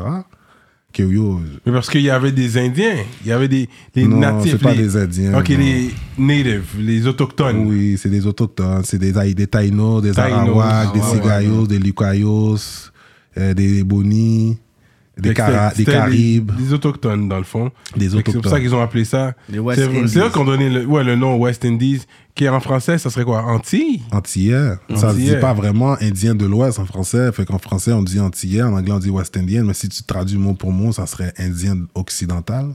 Mhm. Hmm. Tu vois que si tu le traduis, tu vois que ça fait pas de sens. C'est pour ça que West Indies. Mais en même temps, le West Indies en soi est une culture que, tu sais, veut, veut pas. On peut pas dire qu'on n'est pas West Indien, mais c'est le contexte colonial qui nous fait l'être. Mais tu sais, personne ne le voit comme ça non plus. Mais parce que le- les gens ne le comprennent pas comme ça, mais Ouais. c'est- comme ça que c'est, oui. Il y a pas. venu. Ben oui, bro, ben oui. Fait que là, je pense qu'on va rentrer un peu. On est déjà dans, dans l'histoire. Fait que là, euh, c'est sûr que le Québec, ils parlent pas qu'il y avait des esclaves ici. Mhm. Ils aiment montrer comme si on est libre, euh, on est venu ici libre. Mhm. Fait qu'il y a eu des esclaves ici. Ouais. Dont le premier, Olivier le Jeune? Oui, Olivier le Jeune, c'est le premier esclave, la première, ben moi je dis esclavagisé, je fais un anglicisme avec enslaved, Ouais. parce que je redonne l'aspect humain à ces personnes-là, comme Olivier le Jeune, aujourd'hui c'est comme ça qu'on le connaît, mais c'est pas comme ça que sa famille l'appelait là. Qu'il vient du Madagascar. Il y a des sources qui disent Madagascar, il y a des sources qui disent la côte Guinée, la côte ouest de l'Afrique. Moi j'ai vu plus de sources qui disent Madagascar, mais il y en a qui disent c'est des bâtards. C'est loin, Madagascar, quand même. Tout est loin mon frère, tout est loin mon frère. Il y a des gens qui viennent de plus loin que ça, bro. Euh, parce que ça, c'est le nom qu'on lui a donné, parce que c'était pas son nom de naissance. c'est pas son nom de Olivier. naissance, c'est le nom qu'on l'a donné. Puis Olivier le Jeune, c'est la première personne noire ok, dans l'histoire du Canada à se baptiser ici, aller à l'école ici, à vivre dans le système, à passer dans, à travers le système judiciaire ici, à mourir, à être enterré ici. Donc Olivier le Jeune, chaque personne noire qui vit ici a Olivier le Jeune qui sommet à eux parce qu'ils sont d'ascendance afro sur un territoire qui est encore occupé par les descendants de la Nouvelle-France d'une façon ou d'une autre. Mhm. Comme ça que la frame. C'est fou, fait que c'est le premier sur papier that we know of, c'est un noir qui a passé partout. Mais là, t'as dit t'es allé à l'école et tout, mais il était esclave. Oui, il a été esclavagisé. Comme, tu sais, il y a des sources qui vont dire qu'il a été affranchi. Mhm. Mais oui, il a été, euh, il s'est retrouvé à l'école parce que justement, on l'a mis à l'école chez les jésuites. Euh, c'est les Anglais qui l'ont amené. Donc, il a passé, il a eu le temps de passer entre les mains euh, Olivier Le Tardy. Ben, il a passé en fait chez la famille Couillard. Donc, l'ancien premier ministre Philippe, Couillard, son ancêtre Guillaume Couillard est un des premiers propriétaires d'esclaves. J'ai entendu ça vraiment. Yeah, ouais. c'est son ancêtre direct. Euh, il a passé là, puis on l'a mis à l'école chez les Jésuites, chez le père Paul Lejeune. C'est là qu'il a reçu le nom Lejeune. Olivier le jeune. Tu sais, je connais pas Philippe Couillard personnellement, mais est-ce que c'est à lui à répondre à ça? C'est pas de sa faute. Lui, c'est comme c'est mes ancêtres qui ont fait ça. Est-ce qu'aujourd'hui, comment il sent par, par, par rapport à ça? Est-ce qu'il mange sur ça? Est-ce qu'il. Ben oui, il mange sur ça. il mange sur ça? Ben oui, il mange sur ça. Pourquoi il mangerait pas? C'est tout un système qui a été mis en place par rapport à ça. C'est sûr. Moi, je le connais pas non plus personnellement. Puis écoute, ceux qui le connaissent personnellement, moi, je fais juste dire voici ce que l'histoire nous dit. Mhm. Et je suis pas la première personne qui parle de cette histoire, je serai pas la dernière. Il y a eu plein de gens avant moi. Même si aujourd'hui ça a l'air nouveau, tout ce qu'on parle, c'est le passé. On parle du passé. Fait que ça soit Webster, Paul Femu Brown, Dorothy Williams, Frank Mackey, bref, même Roy States, toutes les personnes qui sont passées avant nous, ils vont continuer à parler de cette histoire parce que c'est l'histoire actuelle dont on parle jamais. Et je pense que la jeunesse aujourd'hui du Québec est rendue, ils veulent savoir parce que ils sont là. Tu sais, ici, le, le problème au Québec, on le sait, on va toujours le dire, c'est l'aspect identitaire. Mhm, C'est ça. Tu comprends? L'aspect identitaire, c'est ça qui combat, est- Le combat éternel. le du combat Québec, identitaire, c'est le combat identitaire peut-être qui nous empêche d'avoir un rap game qui est aussi strong à l'international. Peut-être c'est le combat Oh, identitaire. Là, tu vas loin, là. Oh, oui, oh, oh, peut-être que oh. c'est le combat identitaire qui créait des frictions avec Piquet Souban, avec leur- l'organisation. Tu Mais t'as vu la, la- la Ouais. chronique du, mois comprends? qui avait dit ça? Puis? Ils sont trop flamboyants. Ils aiment Ouais. pas ça, la on est dans le flamboyance. futur. Puis tout à l'heure, quand j'ai dit comme ça, dans les années 60, la rupture, tu sais, quand le FLQ, tous ces mouvements-là sont venus, c'est parce qu'ils étaient fatigués de la domination cléricale, l'éducation que le clergé donnait à la population canadienne française. Fait l'aspect identitaire va toujours être remis en question parce qu'on n'a jamais eu un consensus sur voici qui on est, voici qu'est-ce qu'on représente. Moi, je pense que, tu sais, surtout quand tu es un jeune black, afro-descendant, africain, bref, puis tu évolues ici, avoir une compréhension, un- un- un- être capable de contextualiser l'histoire locale des personnes qui ont occupé la même position que toi, il fut un temps, hein. c'est important. Parce que c'est comme ça que tu t'occupes l'espace, c'est comme ça que tu prends ta place, c'est comme ça que tu es capable de t'enraciner dans quelque chose qui va au-delà de la surface qu'on te présente. Puis ça, les gars, c'est un gros combat qu'on a en ce moment. Parce que la jeunesse, on doit être capable de les faire comprendre, bro, vous devez prendre votre place, vous devez prendre le capital qui vous revient, vous devez prendre la place économique, vous devez avoir de l'impact et vous devez vous mobiliser ensemble pour survivre. Parce que c'est ça que beaucoup de nos parents ont fait, que ce soit des parents haïtiens, ouest-indiens, africains. Ils ont compris quelque chose, euh, ils ont compris l'importance de se mettre ensemble, de se regrouper pour faire face à certaines situations.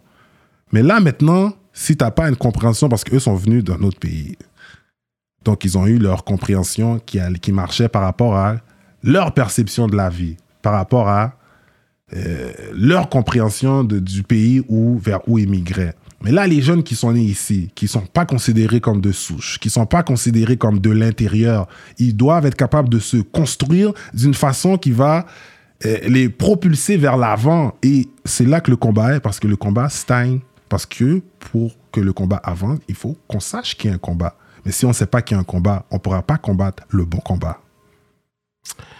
Euh, mais il y en a qui vont dire, oui, c'est vrai, on est allé, on a été vendus, mais c'est les Africains qui nous ont vendus, qui nous ont mis là, pour dire, OK, venez les prendre, ils sont là, puis ils nous ont vendus. Pourquoi je suis pas d'accord avec ça? Il y avait des juifs dans l'armée d'Hitler, dans Mm. l'armée allemande. Tu penses qu'il n'y a pas des Canadiens français qui étaient du côté britannique?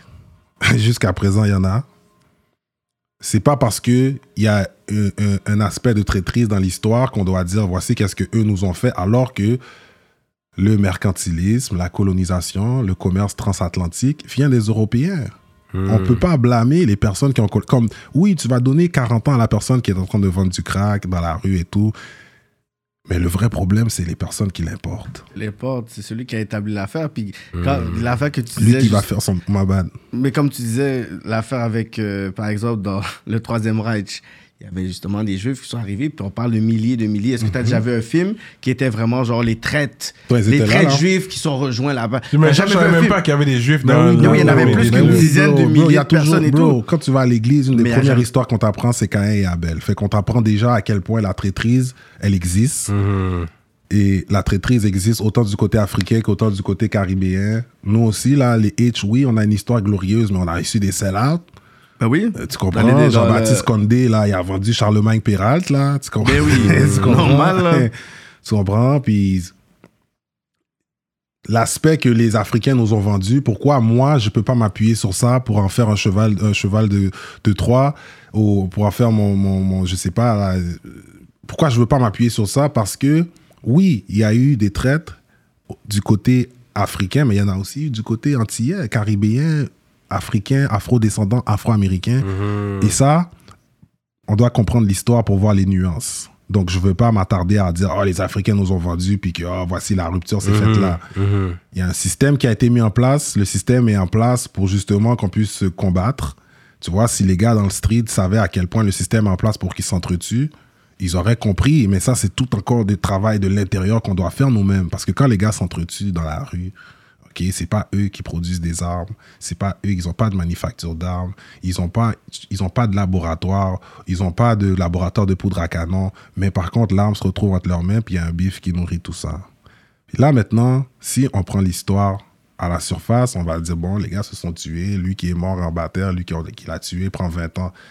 Mais si on va en profondeur, on comprend que ces gars-là, ils sont dans une société où est-ce qu'ils comprennent même pas nécessairement leur place. Bon, je généralise, je dis pas que tout, tu sais, mais il faut que tu saches quitter pour agir en conséquence. Si tu le sais pas, mais tu es à la merci d'un système, d'un programme, d'une programmation, de quelque chose qui, fait en- qui nourrit ton subconscient. Hein? Mhm. Euh, moving on sur l'histoire, fait qu'il y a euh, Marie évangélique. Marie-Joseph Angélique. Marie Angélique. Marie-Joseph Angélique. Bon, vas-y, c'est qui ça exactement? Oh, Il a dit c'est qui ça? Comme ça, c'est- une dame noire qui a été, qui était, Une esclave aussi, oui, elle était esclavagisée à Montréal aussi.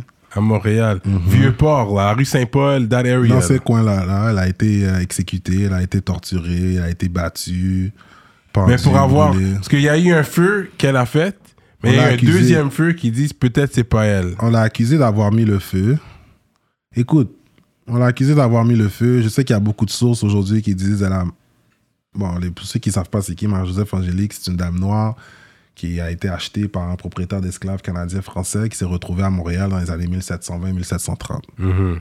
Puis, euh, tu sais, elle avait. Donc, si je te dis que, sais, elle est née sur le continent africain, donc elle, elle a passé le voyage transatlantique. Tu vois, comme quand je te dis de pas minimiser les choses, Mhm. elle a passé dans les cales négriers, là. Ouais, ouais. Tu comprends qu'est-ce que J'ai je veux dire? visité, quand j'étais euh, au, Au Sénégal, à l'île de Gorée, j'ai visité là, les grottes où ils mettaient, ils emprisonnaient les esclaves, yo, c'était pas beau à voir, bro. C'était vraiment pas beau à voir. Tu sais, elle a été accusée d'avoir mis le feu. Il y a plein de sources qui disent qu'elle a été accusée faussement, ce qui est probablement vrai, plus qu'elle a été utilisée comme bouc émissaire. Déjà, en Nouvelle-France, c'est pas une économie qui était vraiment forte, mis à part le, le commerce de la fourrure. Et c'est un endroit aussi qui avait, où il y avait beaucoup d'incendies, puis Ouais. d'incendies, puis de... de, de euh, comment t'appelles ça, quel genre d'anglicisme, de flood. Mhm. Et, euh, Les on- inondations. Inondation, inondation, ouais. inondation. Plus, mon français est là, donc. Incendie puis inondation. Donc, c'est un endroit où est-ce que Montréal était connu pour ça. Elle a été accusée d'avoir mis le feu parce qu'elle a fait des menaces comme quoi qu'elle allait mettre le feu. Et moi, pourquoi je dis probablement qu'elle a mis le feu? Probablement, c'est que si jamais c'est le dernier acte intentionnel qu'elle a fait, c'est la dernière chose qu'elle a, c'est son dernier désir avant d'avoir été pris, avoir d'avoir été arrêté, il faut lui donner ce qui lui revient parce que c'est un mouvement révolutionnaire. Et je pense que de minimiser le fait qu'elle a été faussement accusée, ce qui est pas faux non plus, parce qu'on s'entend qu'il y a un noir faussement accusé en Occident. c'est- Ça arrivait souvent. ah, c'est des choses qu'on voit jusqu'à présent. C'est lui, un grand, puis c'est comme, wow, ok, mais c'est pas parce que je suis grand. Bref, Hmm. dans son contexte à elle, je pense que c'est une femme qui avait du cran, qui a osé défier, encore une fois, ce même système clérical qui date depuis les années 1600 et qui, justement, elle n'a pas pu survivre à ce défi qu'elle a peut-être levé. Je dis ça comme ça parce que on sait que les incendies, c'était aussi une arme qui était utilisée par les personnes esclavagisées ou par que ce soit des groupes autochtones, euh, africains, afro dans les Antilles, dans, sur la côte est américaine. Donc, c'est pas anodin qu'une personne, quand elle regarde le spectrum, de voir, OK, à quoi j'ai accès en termes d'armes, voici ce qu'est-ce que je peux faire, voici où je veux m'en aller, peut-être que c'est un incendie qui aurait réglé tout ça. Mais comme j'étais pas là et que comme il y a des sources qui disent qu'elle a été faussement accusée, je donne les deux versions. Mais elle a, elle a été. euh, moi, je pense que, moi, j'espère, moi, j'espère qu'elle a mis le feu. Elle a été Elle a torturée. souffert, elle a été torturée, elle a été torturée, elle a été abusée. Euh, c'est ça. Donc, il y a beaucoup de choses, il y a beaucoup d'écrits par rapport à elle. Puis jusqu'à présent, elle n'est pas encore dans la toponymie montréalaise. Il n'y a pas une rue nommée. À ce que je a pas sache. une Mais rue pourquoi nommée- devrait C'est pourquoi le Québec devrait la Mais nommer parce qu'elle genre? fait partie de l'histoire intégrale du Mais Québec. non, mais ils vont dire genre c'est une criminelle qui a brûlé Montréal. Pourquoi? Ben, là- pour- c'est juste- Il faudrait que qu'on qu'on qu'on accepte l'histoire puis qu'on puisse pencher ça. C'est que vrai qu'est-ce qu'ils disent. Ils vont Mais- dire que c'est une criminelle qui a c'est brûlé criminel. Montréal. Fait que si oui, nous, qui nous, on va dire oui, c'est une affaire symbolique, mais yo, Je veux qu'ils répondent, vas-y. T'as vu, Syrah, j'aime ça. C'est une criminelle qui a brûlé Montréal. Qui écrit plus criminel Elle qui essaie de se sortir de l'esclavage ou les autres qui esclavagisaient les gens? Mmh, non, c'est un bon c'était point. légal dans le temps, Mais- Zrito. mais Si c'est légal, alors mettez ça aussi dans l'histoire. Dû à la légalisation de l'esclavage en Nouvelle-France. Voici pourquoi elle était en situation de servitude. Et voici pourquoi elle voulait se défaire de ces chaînes-là aussi. On peut raconter tout le contexte. C'est si ça, mais là, c'est juste qu'on est en train de pouvoir masquer qu'il y a eu. Dans le sens que, c'est quoi c'est- L'esclavage. Parce que si vraiment elle a mis le feu, là, si vraiment elle a mis le feu, Pourquoi on doit lui donner ça, là. On doit lui donner. Si elle a vraiment mis le feu, on doit lui pour donner ça. ouais. Tu comprends? On Mais c'est ça, lui- mais parler de elle qui a mis le feu, c'est de parler d'esclavage. Fait qu'on veut pas parler d'esclavage ici.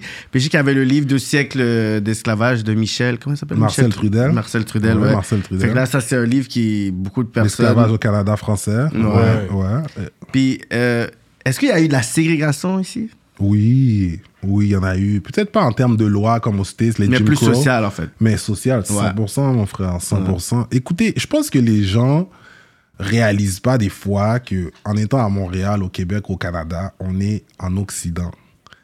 Et l'histoire de l'Occident est une histoire, en tout cas dans les Amériques, c'est une histoire de colonisation, de génocide, des peuples qui ont décimé d'autres peuples. Et en fait, à, partir, à travers tout ça, c'est d'être capable de préserver le peu de culture qui reste à ces personnes-là qui ont été mises en ces situations-là de déportation, d'esclavagisme, qui, nourrissent un système qui dépend de leur énergie première sans qu'eux-mêmes puissent en bénéficier. Et puis ça, ça se reproduit tellement de façon dans le hip-hop, dans les sports. Mais c'est c'est subtil. Et le Canada est un pays qui a pratiqué l'esclavage pendant plus de deux siècles. Ouais, mais beaucoup de personnes disent, ouais, on n'est pas aux États-Unis. Tu sais, on a vu les discours de Mathieu Brock-Côté qui dit qu'on est, on est en train d'importer les discours d'afro-américains pour pouvoir démoniser un peu la culture québécoise, plutôt les crimes, justement, esclavagistes, puis ségrégationnistes et tout. Pour dire que, yo, regarde, on n'est pas aux États-Unis quand même, on n'est pas aussi pire que ça. Fait que on a entendu ce discours-là qui sont souvent apportés par les activistes de gauche woke, qui essaient de pouvoir amener ce discours de racisme systémique, puis que les Canadiens français, les Québécois sont racistes, alors que on n'est pas les États-Unis, nous autres. Moi, je vais te dire quelque chose. La colonisation européenne de l'Amérique du Nord commence, et celle qu'on connaît actuellement, du moins, commence avec les Français. Les Français, c'était les premiers Européens qui exploraient ce qui aujourd'hui est les États-Unis. Verrazano, c'est un explorateur italien, il était pour le compte de la France. Tous les gars, Père Marquette, il allait évangéliser. Juno a fondé la ville de Milwaukee. Robert Cavelier de la Salle a exploré le Mississippi. Sieur d'Iberville en Louisiane, Nouvelle-Orléans, bref. De dire qu'une histoire est américaine plus que canadienne, oui, on peut s'appuyer là-dessus, mais quand on regarde le contexte global de la colonisation des Amériques, les Québécois et les Anglo-Saxons, donc les Canadiens, donc les Français et les Anglais, sur le territoire qu'on occupe aujourd'hui, qui est un territoire non cédé, sont des homologues. Et la domination britannique dont on parle, qui est vraie, date de la conquête. Cette conquête, c'est une défaite sur le plan colonial. Mais même dans cette conquête, les personnes qui étaient en état de servitude sont restées des esclaves. Tu comprends ce que je veux dire? Que ce soit les autochtones, les Pawnee qu'on allait prendre dans le Midwest, que ce soit les personnes africaines qu'on allait chercher en Afrique ou dans les Antilles, sont restées en situation d'esclave sous le régime français autant que sous le régime britannique. Exactement. Donc, maintenant, de dire que c'est une histoire américaine qui est une histoire importée, c'est de la malhonnêteté. Pourquoi? Parce que tu n'as pas besoin d'être un savant pour comprendre pourquoi l'esclavage a existé ici. Et moi, c'est ça le problème que j'ai en fait avec euh, l'éducation qu'on reçoit au Canada, au Québec. C'est pas nécessairement pour nourrir qui on est, c'est juste pour contribuer à, au plan. Le plan global ne nous appartient pas, mais on doit en faire partie. Exactement. Tu vois? Cyrano, t'es d'accord avec ça ou pas? Comment c'est retourné sur Non, j'aime qu'est-ce que tu dis. Il s'est juste retourné sur c'est Cyrano. quoi? T'es Je pense avec ça, au Cyrano? moins, s'ils veulent pas parler d'esclavage, ils devraient commencer au moins par parler par- de Mathieu d'Acosta. Bro, il faut parler de tout. Si tu Mais parles qui de tout, était tu, Mathieu d'Acosta tu parles de tout ou de rien, en je, fait. je peux dire, Mathieu d'Acosta, c'est le premier homme noir répertorié dans l'histoire du Canada. C'est un explorateur, un linguiste, un marchand, un navigateur, polyglotte, parle multiples langues, Oui. anglais, néerlandais, portugais. Euh, Il y a des sources qui vont dire qu'il est originaire des îles Açores. Il y en a d'autres sources qui disent qu'il est originaire du Royaume Congo. Bref, le Royaume Congo est aussi le, le premier État africain à avoir des relations diplomatiques, entre guillemets, avec euh, un royaume européen. Bref, en tout cas. Belgique? Non, le Portugal. Ok. C'est le Portugal, c'est les Européens qui commencent le style de colonisation qu'on connaît aujourd'hui. Ça vient des Portugais. Fait que les Portugais, sont Portugais, jamais ouais. mis, genre, je pourrais dire, les Portugais sont jamais mis, je pourrais dire, sur l'avant-plan, sur avoir instigé tout le bal, en Non. fait, mais c'est eux qui ont. Puis, mais aujourd'hui, le climat au Portugal, j'entends pas nécessairement. Les Noirs maltraités, tu Dans regardes le leur équipe de foot, c'est ces paquets de blacks que tu vois en train de jouer au soccer. Dans le sens qu'on voit les, les la répercussions. bouffe, c'est comme la bouffe africaine. Comme ça, on voit les répercussions, on voit les répercussions Cyrano. de colorisme au Brésil, puis tout ça, on le sent. Mais au Portugal, on dirait qu'on n'entend pas médiatiquement beaucoup de témoignages. J'ai une question pour vous alors, les gars. J'ai une question pour vous. Est-ce que vous êtes au courant du monde lusophone en général? Du monde? Lusophone. Non. Et c'est ça. Si vous n'êtes pas au courant du monde lusophone, ça veut dire peut-être qu'on n'est pas les personnes vraiment qui peuvent donner un avis sur ce qu'on entend au Portugal ou pas. Hmm. Moi, je, je, je sais que à- dans tous les endroits en Occident, les communautés qui habitent là ont certains challenges qui sont propres au fait d'être noir, au fait Ouais. d'être africain, Ouais. afrodescendant, bref. Et ça, ça ne changera pas parce que la conception, l'éducation qu'on reçoit va dans ce sens-là. Portugal ou pas. Ouais.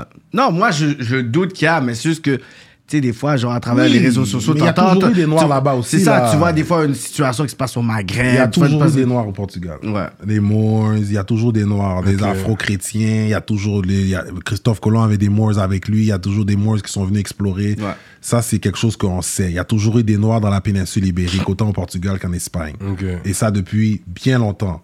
Donc, il y a toujours eu un afro-melting pot qui se passe là-bas. Mais là-bas aussi, c'est là qu'il y a eu des premiers groupes anti-discrimination, anti-racistes, anti-esclavagistes dans le monde occidental. Et ça, bien avant les États-Unis, bien avant ce qui se passe euh, en Amérique. Il y avait déjà des Noirs. Donc, Marie-Joseph Angélique, celle qu'on parle, ben, quand elle s'est faite kidnapper à Madère, elle s'est fait emmener dans un marché d'esclaves à Lisbonne. Hein? Fait qu'il y a tout ça qui se passe là. Tout ça qui se passe. Puis aujourd'hui, euh, l'esclavage existe encore? Ben oui. Comme C'est la quoi, Mau- c'est quoi tu penses l'esclavage? La Mauritanie. Non, c'est pas juste la Mauritanie. C'est quoi tu penses que c'est l'esclavage? Alors qu'il les reste avec. Quand t'as. Pas quand- juste ça. hein. C'est quoi l'esclavage? Mais je- À servir. Yo, c'est du trafic humain, oui, cause. Ouais, le trafic humain. Mais là, c'est les Européens qui le font. Sur, sur My leur G. propre personne aussi. Là. My G. En tout cas, la chose que j'ai compris, présentement, le trafic humain, c'est Europe de l'Est où que ça se passe beaucoup. My G, souvent tu vas être là, tu vas avoir des enfants qui sont, yo, they go missing. Puis quand ils vont se faire retrouver, ils, on va, on va- ils, auront- ils vont manquer des membres. Des membres, des. des... des- C'est juste le squelette que des tu squelettes, trouves. des fois. Donc, tu vois, donc je dis ça parce que. Il y a un trafic justement d'organes. Il y a un Trafic d'organes, dans les il y a un marchés trafic noirs. d'organes dans les marchés noirs. Puis il y a une grande partie de la jeunesse, là, des femmes noires, des go missing, des jeunes Ouais, noirs, States, il y avait des, des- jeunes hommes noirs, des go missing. Même ici, là, il y a des. Tu sais, les- donc le trafic humain, il existe. Puis tu sais, je veux pas mettre de.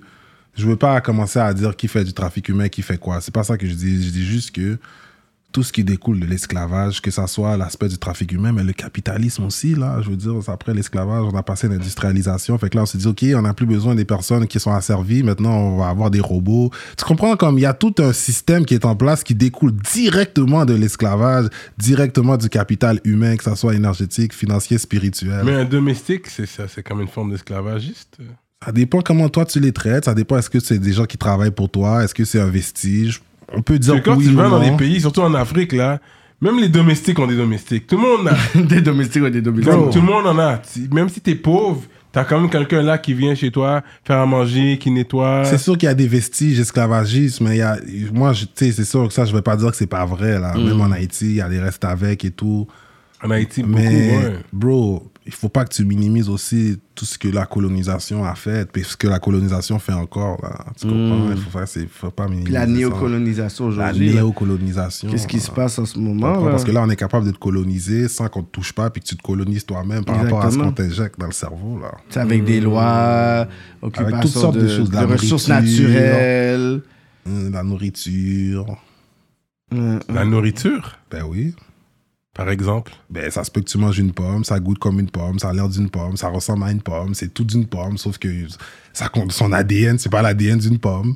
Mais on te l'a vendu comme une pomme, puis toi, tu manges une pomme quand tu croques.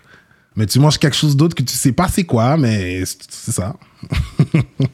Les Toi, tu, OGM. tu magasines dans la- section bio, genre? Ouais, Ouais. Straight up, hein? ouais, ouais. Parce que si c'est pas bio, des fois, c'était pas sûr c'est quoi? Bon, écoute, c'est sûr que je vais. je- oui, je mange aussi pas bio, là. Je veux dire, s'il y a des trucs que je trouve pas dans la section bio, je vais les prendre, mais je m'efforce, j'essaye, là. J'essaie de. À un moment donné, euh, Ouais, ouais, j'essaie. Straight up. Ouais, ouais. Est-ce que, mais, est-ce que t'as, t'as- t'as- t'as déjà été en Afrique, en Europe? Oui, j'étais en Afrique et en Europe. J'étais en Europe, puis l'Europe, je suis revenu récemment. L'Afrique, j'étais au Ghana, au Bénin, au Togo. Ok. J'ai fait près d'un mois et demi en Afrique. Ok. J'ai visité une quinzaine, peut-être même une vingtaine de villes. Villages, villes, quartiers. Où... Bénin, le village des serpents. Euh, oui, j'étais au Temple des Pitons. J'étais au Temple des Pitons. J'étais à Ouida. On restait à Cotonou. euh, Cotonou, ouais. à euh, Fitch-Rossé, Calvaire, à Cotonou. On a été à Grand Popo. On a été à Evier. On a été à Zé. On a été à Comé. Et on a été à Ouida. Et c'est sûr, la porte de non-retour. On, a été à... et on a été à d'autres endroits. Peut-être que ça me vient pas là, mais si je regarde dans mes notes, là, ouais, ouais. Shout out Samuel Laguerre avec mon bro Sam. Samuel, ouais. Samuel Épingué, shout out aussi.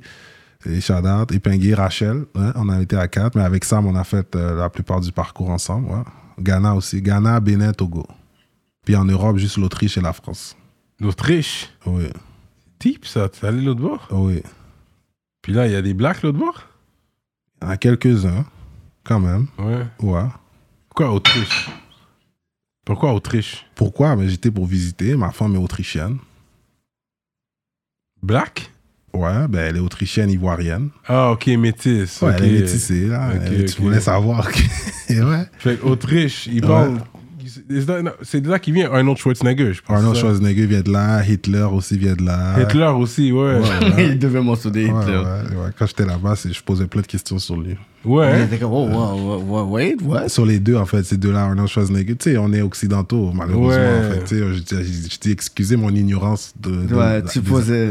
Mais tu voulais vraiment savoir ce qu'est-ce qui Oui, passait. oui, parce que comme Arnold Schwarzenegger, c'est un god pour vous, parce que j'étais comme moi, quand j'étais petit, à un moment donné, c'était juste lui, là. Ouais, ouais. Tu comprends? Fait Les films d'action, là, He Ouais, was the ouais, man, ouais. Exact, exact. Terminator, tout ça. Ouais. Ouais, ouais. Puis euh, c'est ça, j'étais au Ghana, au Bénin, au Togo, puis Autriche, France. Ok. Pour Bennett, t'as vu la, la statue de ça? À l'ADA, ouais, aussi. ouais, bon, tu vois, j'ai pas dit. C'est symbolique Toussaint là-bas. Quand Louverture, ouais, là. haïtien, tu vas là-bas. Ouais. L'accueil, comment ils perçoivent justement les haïtiens, c'est tellement puissant l'accueil. J'ai une photo à côté de la statue de Toussaint Louverture, c'est écrit Digne fils d'Alada, le royaume d'Alada aussi. C'était Ok. avant que ça soit amalgamé au Bénin, c'était un royaume en soi. Et Toussaint Louverture est le fils euh, descendant en fait d'un prince qui s'est fait kidnapper là-bas. Ok. Et Il est de lignée royale. Toussaint Louverture est de lignée royale. Ok. Et euh, Et puis, est-ce que tu as ressenti la spiritualité là-bas au Bénin, beaucoup, oui. Ouais. Le Bénin, ça m'a beaucoup fait penser à Haïti. Hmm. Le, le- la- toute l'approche, euh, surtout par rapport à tout ce qui est l'approche par rapport au vaudou, Mhm. la préservation de la culture. Mhm. Euh, aussi, tu sais, quand tu vois l'empire dahoméen, tu vois euh, qu'est-ce que représente le Dahomey, puis ce que représente Haïti, tu vois, il y a beaucoup de similitudes. Mhm. Puis là-bas, les gens, quand tu es haïtien, les gens donnent beaucoup de love. Ouais. Ouais. Les gens donnent beaucoup de love aux Haïtiens, là. Yeah. Yeah. Yeah. Mais c'est quoi qui a fait en sorte que tu as eu l'idée pour commencer à faire les tours à Montréal? Euh, les tours à Montréal, bonne question. Euh, Ok. Bienvenue à notre deuxième chaîne YouTube Rapolitique TV TV. pour tout le contenu inédit juste pour vous. Contenu exclusif et les highlights. Les behind the scenes avec vos artistes favoris. On travaille sur une émission qui s'appelle Dans, Dans l'aile. l'aile. Si vous aimez la musique et la bouffe, ne ratez pas cette émission-là. On va se permettre d'expérimenter, pas toutes vous saturer sur une chaîne, fait qu'on préfère le séparer en deux. Fait assurez-vous, si vous êtes des vrais rapoliticiens et rapoliticiennes, de vous abonner sur cette chaîne dès aujourd'hui. Ne ratez pas la nouvelle vague Rapolitique TV. C'est comme, moi, je, je pense pas qu'il y a une réponse, donc je dis toujours c'est un amalgame de choses. Quand j'ai commencé à faire les tours à Montréal, je venais de commencer à faire des conférences.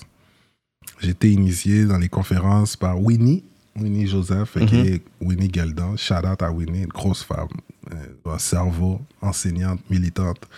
Dans la même famille, Joseph? Tu sais quoi? Même quartier, Saint-Michel, même école Ah ouais, hein? secondaire, Louis Joe, mais pas Ah la même famille. Elle vient du sud, je viens du nord. À ce qu'on sache, pour l'instant. Si on est Mais même Joseph, c'est comme les Tremblés, mais Jean-Baptiste aussi, c'est comme les Tremblés. Joseph, Jean-Baptiste, les Tremblay, les Nguyen. Comprends? Ouais, ouais, pour les. voilà, voilà, voilà, exact. Joseph, on est comme ça. Ouais, ouais. Puis euh, c'était, on faisait l'appel du nègre marron en 2017. C'était, oh, excusez-moi. L'appel du nègre marron. Oui, c'était ça le nom, c'était ça le nom de, euh, c'était ça le nom de la conférence. Mhm. C'était Winnie avec Caribou Montréal. Mm. Lémi et Diogène, shout out aussi à Lémi et Diogène. Puis il y avait, c'était Winnie qui faisait, euh, donc la conférence c'était Winnie avec, qui collaborait avec Caribou Montréal. Puis elle avait pris euh, Ricardo Lamour, shout out, Emrical, et moi comme conférencier. Donc c'était ma première fois, la première fois que j'ai fait une conférence. Puis à partir de là, je te dirais, tu sais, ma, ma cousine, Missa, que j'ai dit auparavant, shout out la cause, c'est elle qui m'a appris comment euh, se tenir devant un crowd, comment euh, parler dans un micro. Ok. Euh, les tours ont commencé quand j'ai reçu une idée d'une une, une ancienne amie qui m'a suggéré de faire des visites, hein, de faire visiter des endroits historiques à Montréal. Mhm.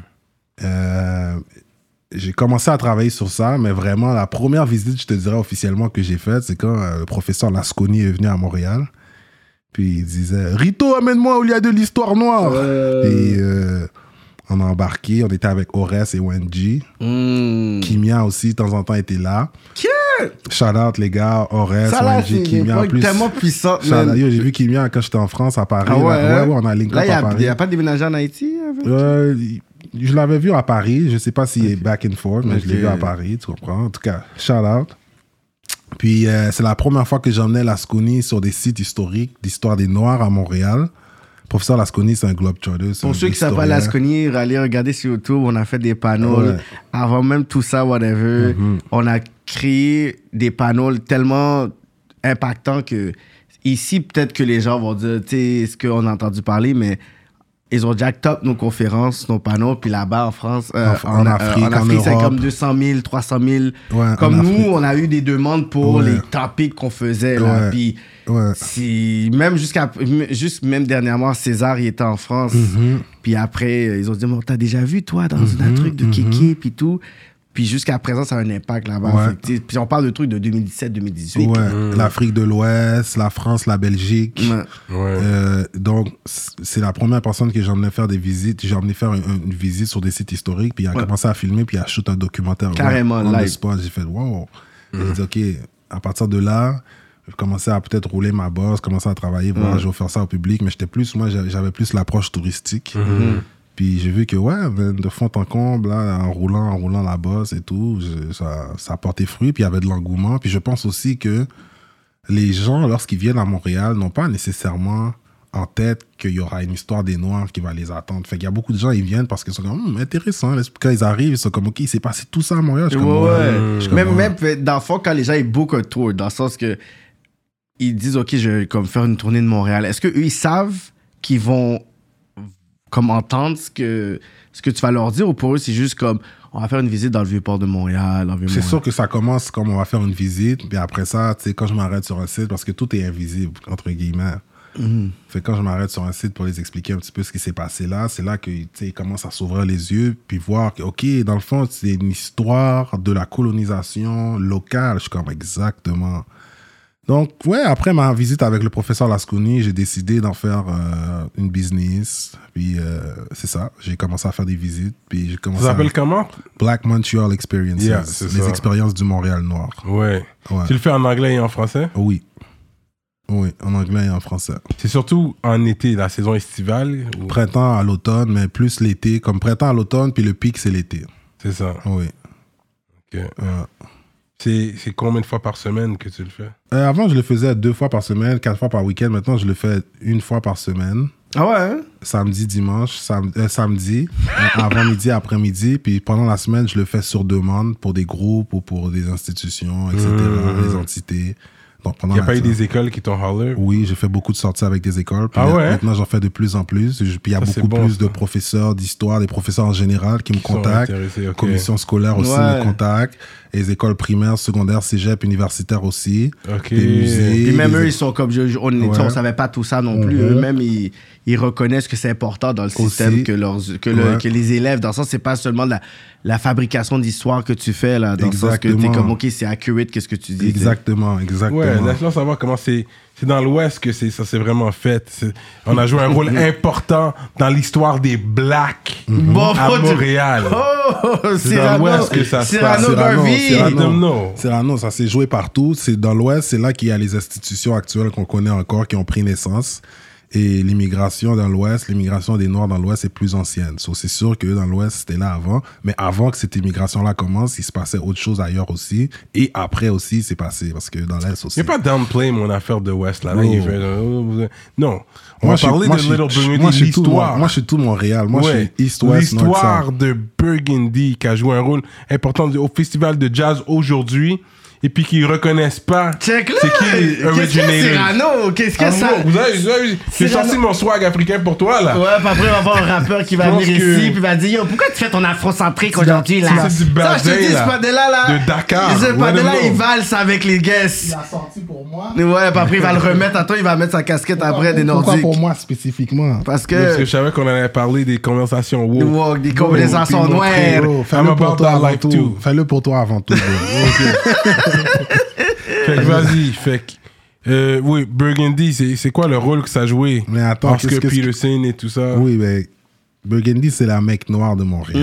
Bon, Tu comprends? C'est le Black Mecca. Ça, il n'y a, pas de- y a pas de doute dans ça. Là. tu es là. Voici, Tu voici. comprends? Moi, j'ai pas. C'est pas une question de East-West, c'est une question d'histoire. Puis Point de référence. point de référence. Puis l'immigration de la première partie du 20e siècle diffère de celle de la deuxième partie parce que euh, avant les années 60, Montréal était plus une ville à saveur nord-américaine. Maintenant, c'est plus une ville québécoise. Est-ce que on voit la nuance un peu? Hmm. Donc, c'était beaucoup plus une, une immigration qui est venue des Antilles britanniques. En termes, donc, on parle de la communauté noire, je parle, Mhm. qui est venue des Antilles britanniques. Beaucoup d'Afro-Américains aussi, The Great Migration. Montréal est une ville étendue de ça. Mhm. Puis, les premiers, je te dirais, à vraiment s'installer, la première communauté noire à vraiment s'installer à Montréal, c'est ceux des maritimes. African Nova Scotian. Ah, ok, yeah, the Nova Scotia. Yeah, yeah, yeah, yeah. No, don't forget about them. They're the originators. They're this black Canadian. the- Black Canadians. the- the Comme originators leurs of this grands-parents black- viennent d'ici, c'est Non, vrai. pas leurs grands-parents, bro. Ils sont sur 9-10 générations, là. Puis, même avant ça, c'est une partie de la ville où les Mathieu d'Acosta, il y a beaucoup d'explorateurs, Moore, Afro. Ils sont tous des light skin, though, les Nova Scotians, Ah, là. bro, là, J'ai jamais vu un bro, marron Nova Scotian pour me dire. Bro, But anyways, ok. ça fait 400 ans, bro, qu'ils Ouais, sont... ouais, c'est ça aussi. Il y a le Il y a métissage. du métissage Ben et tout, ouais, ouais. Mais ils, ont, ils, ont, ils sont enracinés dans la- leur culture afro, bro. Tu- Ouais. Tu, vois qu'ils ont le courage de s'appeler J'aimerais aller. T'es allé à. Halifax? Pas encore. J'aimerais y aller aussi. On m'a dit que c'est très hood, though. Ben, bro, ils sont là depuis mille- les années 1780. C'est historique, ouais. Tu comprends? ouais, J'aimerais vraiment y aller. 1700, hein? Euh, Ouais, fait que eux, puis je dis 1700, mais même dans les années 1600, comme je dis, les interprètes, bref, il y a plein de gens qui allaient là qui étaient noirs déjà, puis il y avait aussi l'esclavage qui se pratiquait là-bas aussi. Mais je dis ça parce que la communauté noire dans la petite Bourgogne, elle voit vraiment son. Elle, elle devient une communauté à cause de. Les personnes osent créer des institutions, mais les personnes créent des institutions à cause de toutes les discriminations raciales, la ségrégation qu'ils vivent. Là. On les a poussés à créer ces, ces institutions. Soit tu crées des institutions pour exister, soit on t'existes pas dans le décor. Non? Hmm. Un repli sur soi-même qui avait pas le choix, qui avait lieu d'être, quoi. Mhm. Euh, Yeah. Mais est-ce que, Birds. tourisme, est-ce que le tourisme Montréal t'a déjà contacté pour dire, OK, regarde, qu'est-ce que tu fais, on le reconnaît, puis c'est quelque chose d'important pour la province? Comment le tourisme Montréal, il voit ce que toi tu fais, qui, en tant qu'outsiders indépendants, qui montent ton, littéralement, genre, comme tes propres tours sans leur consentement? Ben, Tourisme Montréal m'ont déjà écrit pour que je, ils m'ont écrit pour que je collabore dans un de un magazine. Ils voulaient que j'écris, je rédige quelque chose par rapport à l'histoire des Noirs pour leur magazine. Mhm. Euh, Quand ils m'ont euh, quand ils m'ont proposé, bon, quand j'ai demandé le cachet, c'était combien, ça m'a pas plu. je l'ai pas fait. Ben, bro, c'est une game. Oh, yeah. Tu te donnes la valeur que tu, tu comprends? ouais, ouais. Euh, j'ai déjà reçu, j'ai reçu plein de messages haineux, là, des guides touristiques de l'ITHQ, là. Ben ouais. là. Ah ouais? Ben ouais, ben oui, parce que Ils disent quoi? quand t'es dans le vieux, ok. En plus, c'est drôle, aujourd'hui, je regardais. euh, j'ai regardé un peu le rap politique à Ratchi. Mhm. Shout out Ratchi. Hein? Yo, East Side Riders. Qu'est-ce? En tout cas, gros rap politique. ouais, ouais. Yeah, yeah, yeah. Puis il parlait de paid in full. Hmm. Mais quand je, suis- quand je suis dans le vieux port, des fois, le square, le, le- le square, les endroits où je me trouve dans le vieux port, c'est un peu à la paid in full. Tout le monde est là, les guides, ils ont leur propre, ils ont leurs leurs clients. Ouais, ouais. Puis je vois les regards que ces gens-là m'envoient. Il y en a quelques-uns qui sont venus à mes tours, qui sont venus me parler, qui m'ont dit Yo, finalement, j'aime qu'est-ce que tu fais, etc. Mais il y a beaucoup qui m'envoient des regards comme si ils peuvent pas me step parce qu'ils n'ont pas le courage de me step. Mhm. Tu comprends? Mais tu es en train de gâter un peu, là. Je- Ben. Moi, je gâte rien parce que je ne vais pas dans leur plate-bande. Je ne Mhm. vends pas la même chose que eux. Je n'ai pas reçu les mêmes codes que eux. Je n'ai pas reçu la même éducation qu'eux. Donc, techniquement, je suis parallèle à eux. Et Je j'ai suis pas, la même enveloppe que. je suis pas, tu comprends, je suis pas dans tout ça.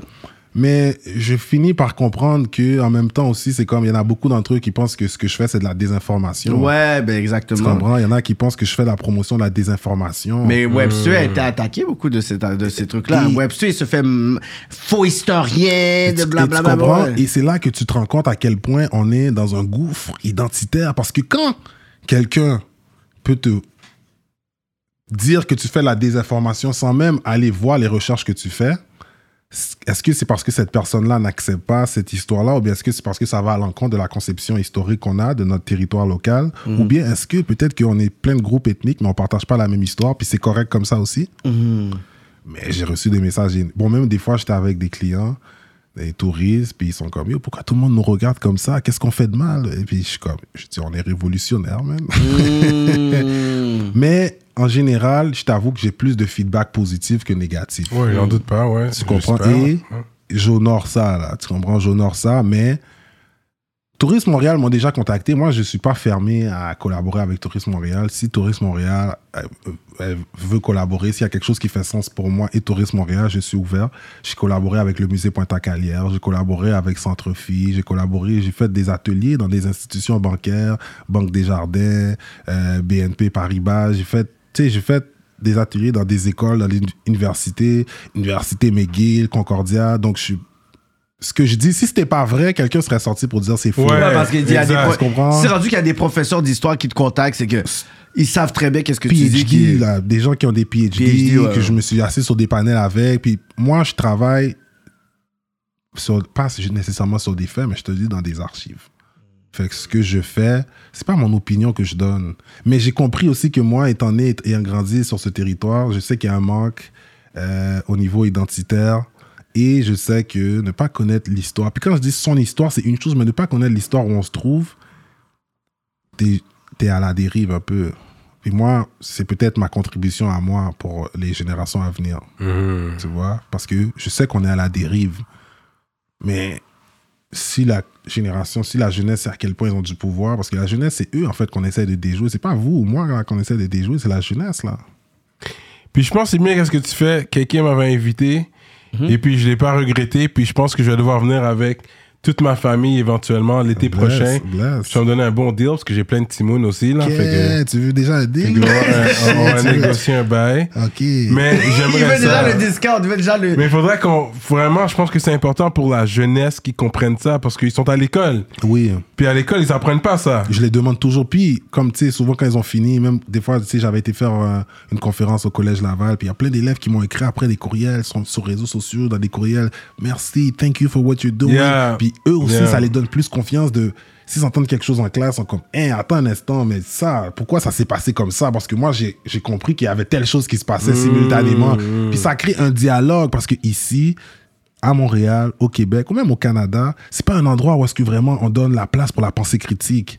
Puis la pensée critique, si t'as pas de pensée critique, t'es pas capable de te construire. Tu comprends? Il faut que tu sois capable d'avoir un, un- un- sens d'analyse, il faut que tu sois capable d'interpréter, il faut que tu sois capable, tu sais, juste des fois, on va dire, quand je les montre des archives, je montre des archives que yo, c'est écrit au crayon, au stylo, je veux dire, au stylo, mais en lettres attachées. Puis c'est des années 1800. Puis tu sais, nous, on veut, veut pas, notre génération, fallait que tu apprennes à écrire en lettres attachées avant, écrire et lire. Oui, fait oui, que des fois, quand je lis ça devant eux, ils sont comme, OK, waouh, tu lis ça. Mais eux comprennent pas que c'est facile à lire, c'est juste qu'ils ont pas grandi comme ça. Fait que déjà, ce petit détachement-là fait en sorte que probablement c'est des informations vraiment importantes, mais ils vont pas porter attention parce que c'est un ancien, c'est des anciennes paraphes et tout. Donc moi, j'essaie vraiment d'aller en profondeur, mais j'essaie aussi de... J'essaie de faire comprendre à la jeunesse, pendant que c'est votre temps, pendant que c'est vous les jeunes, faites quelque chose de sérieux parce que les prochaines générations vont continuer là où vous avez laissé. Et tu penses que c'est bien qu'on doit passer notre histoire de secondaire 4 pour pouvoir graduer le secondaire? T'es pour ou contre ça? Oh, ok. Moi, j'ai pas fini mon secondaire à Montréal, au Québec. Là. Hmm. J'ai fini dans l'Ouest, en Alberta.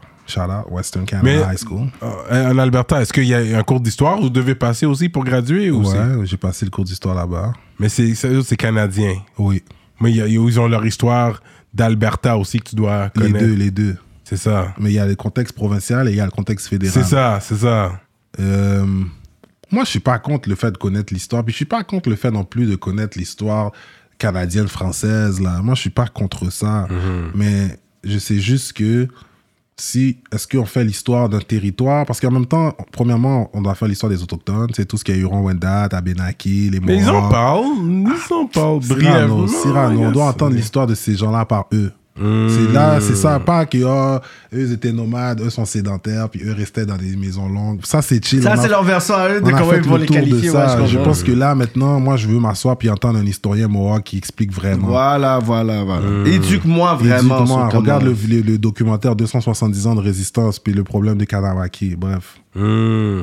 Il y a ça, il y a de un, de deux. Est-ce qu'on fait l'histoire du groupe ethnique qui occupe le territoire ou bien on fait l'histoire du territoire? Parce que le territoire, non seulement il est occupé par plusieurs groupes ethniques, mais il y a une histoire qui a, comme on dit en anglais, multi-layered.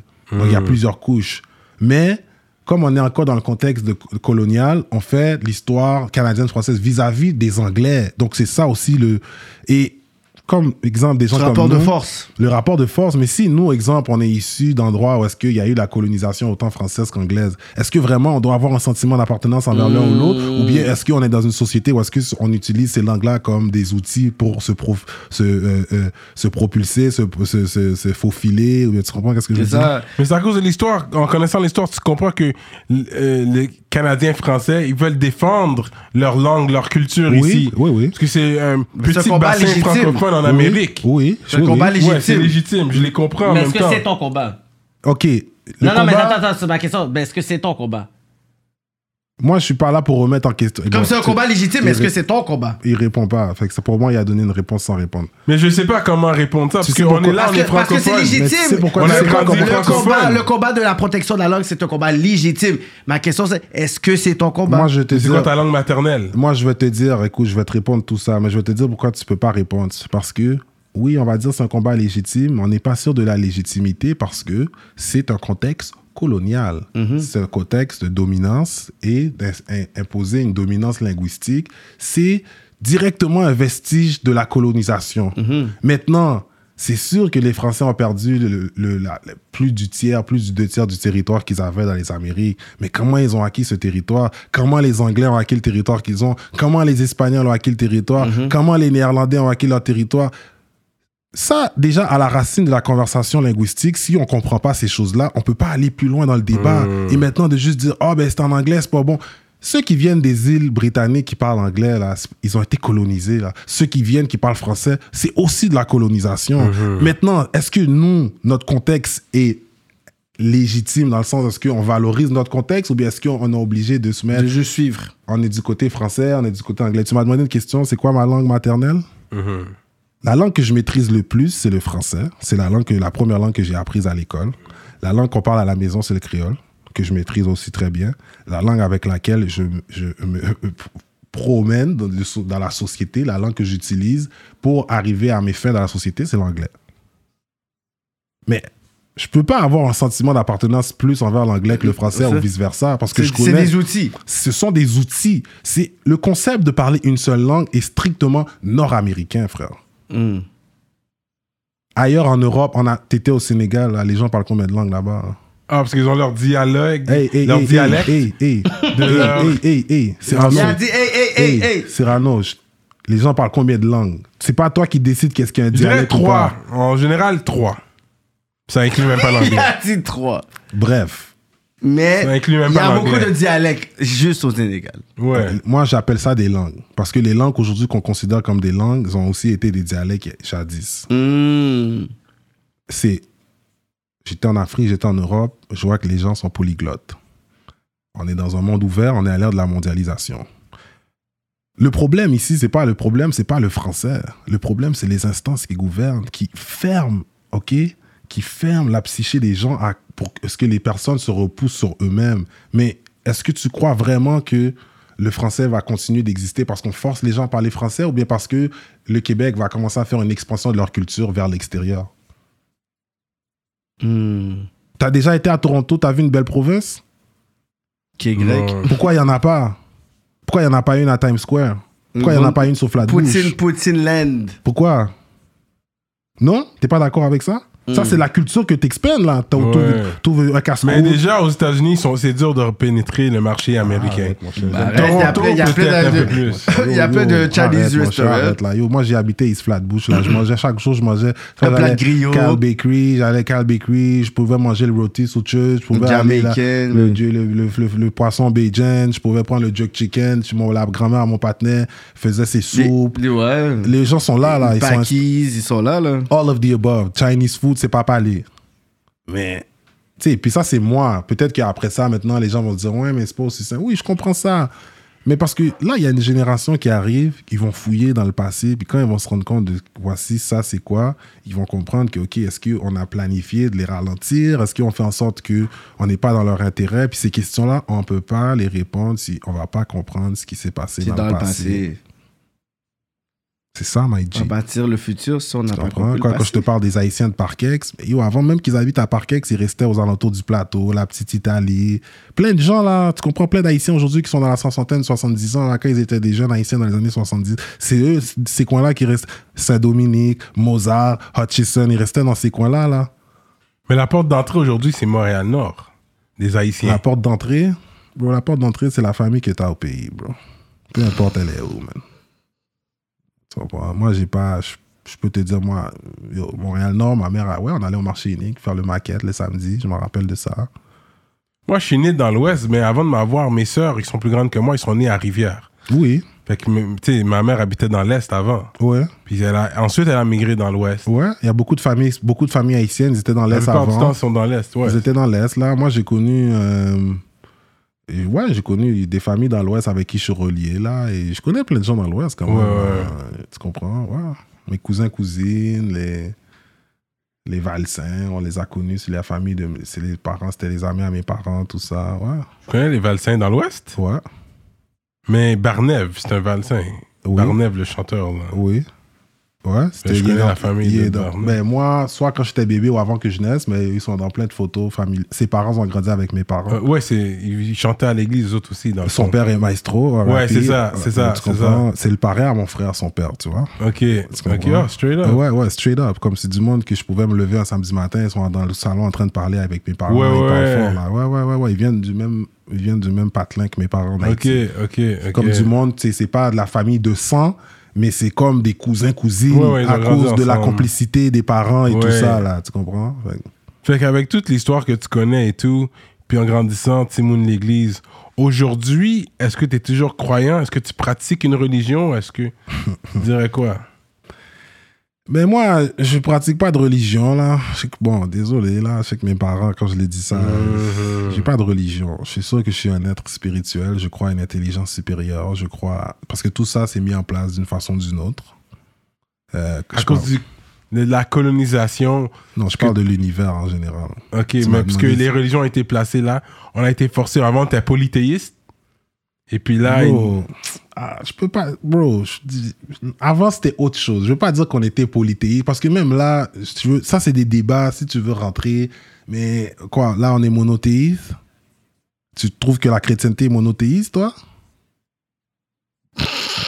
Je laisse ça comme ça. il semble que oui, là.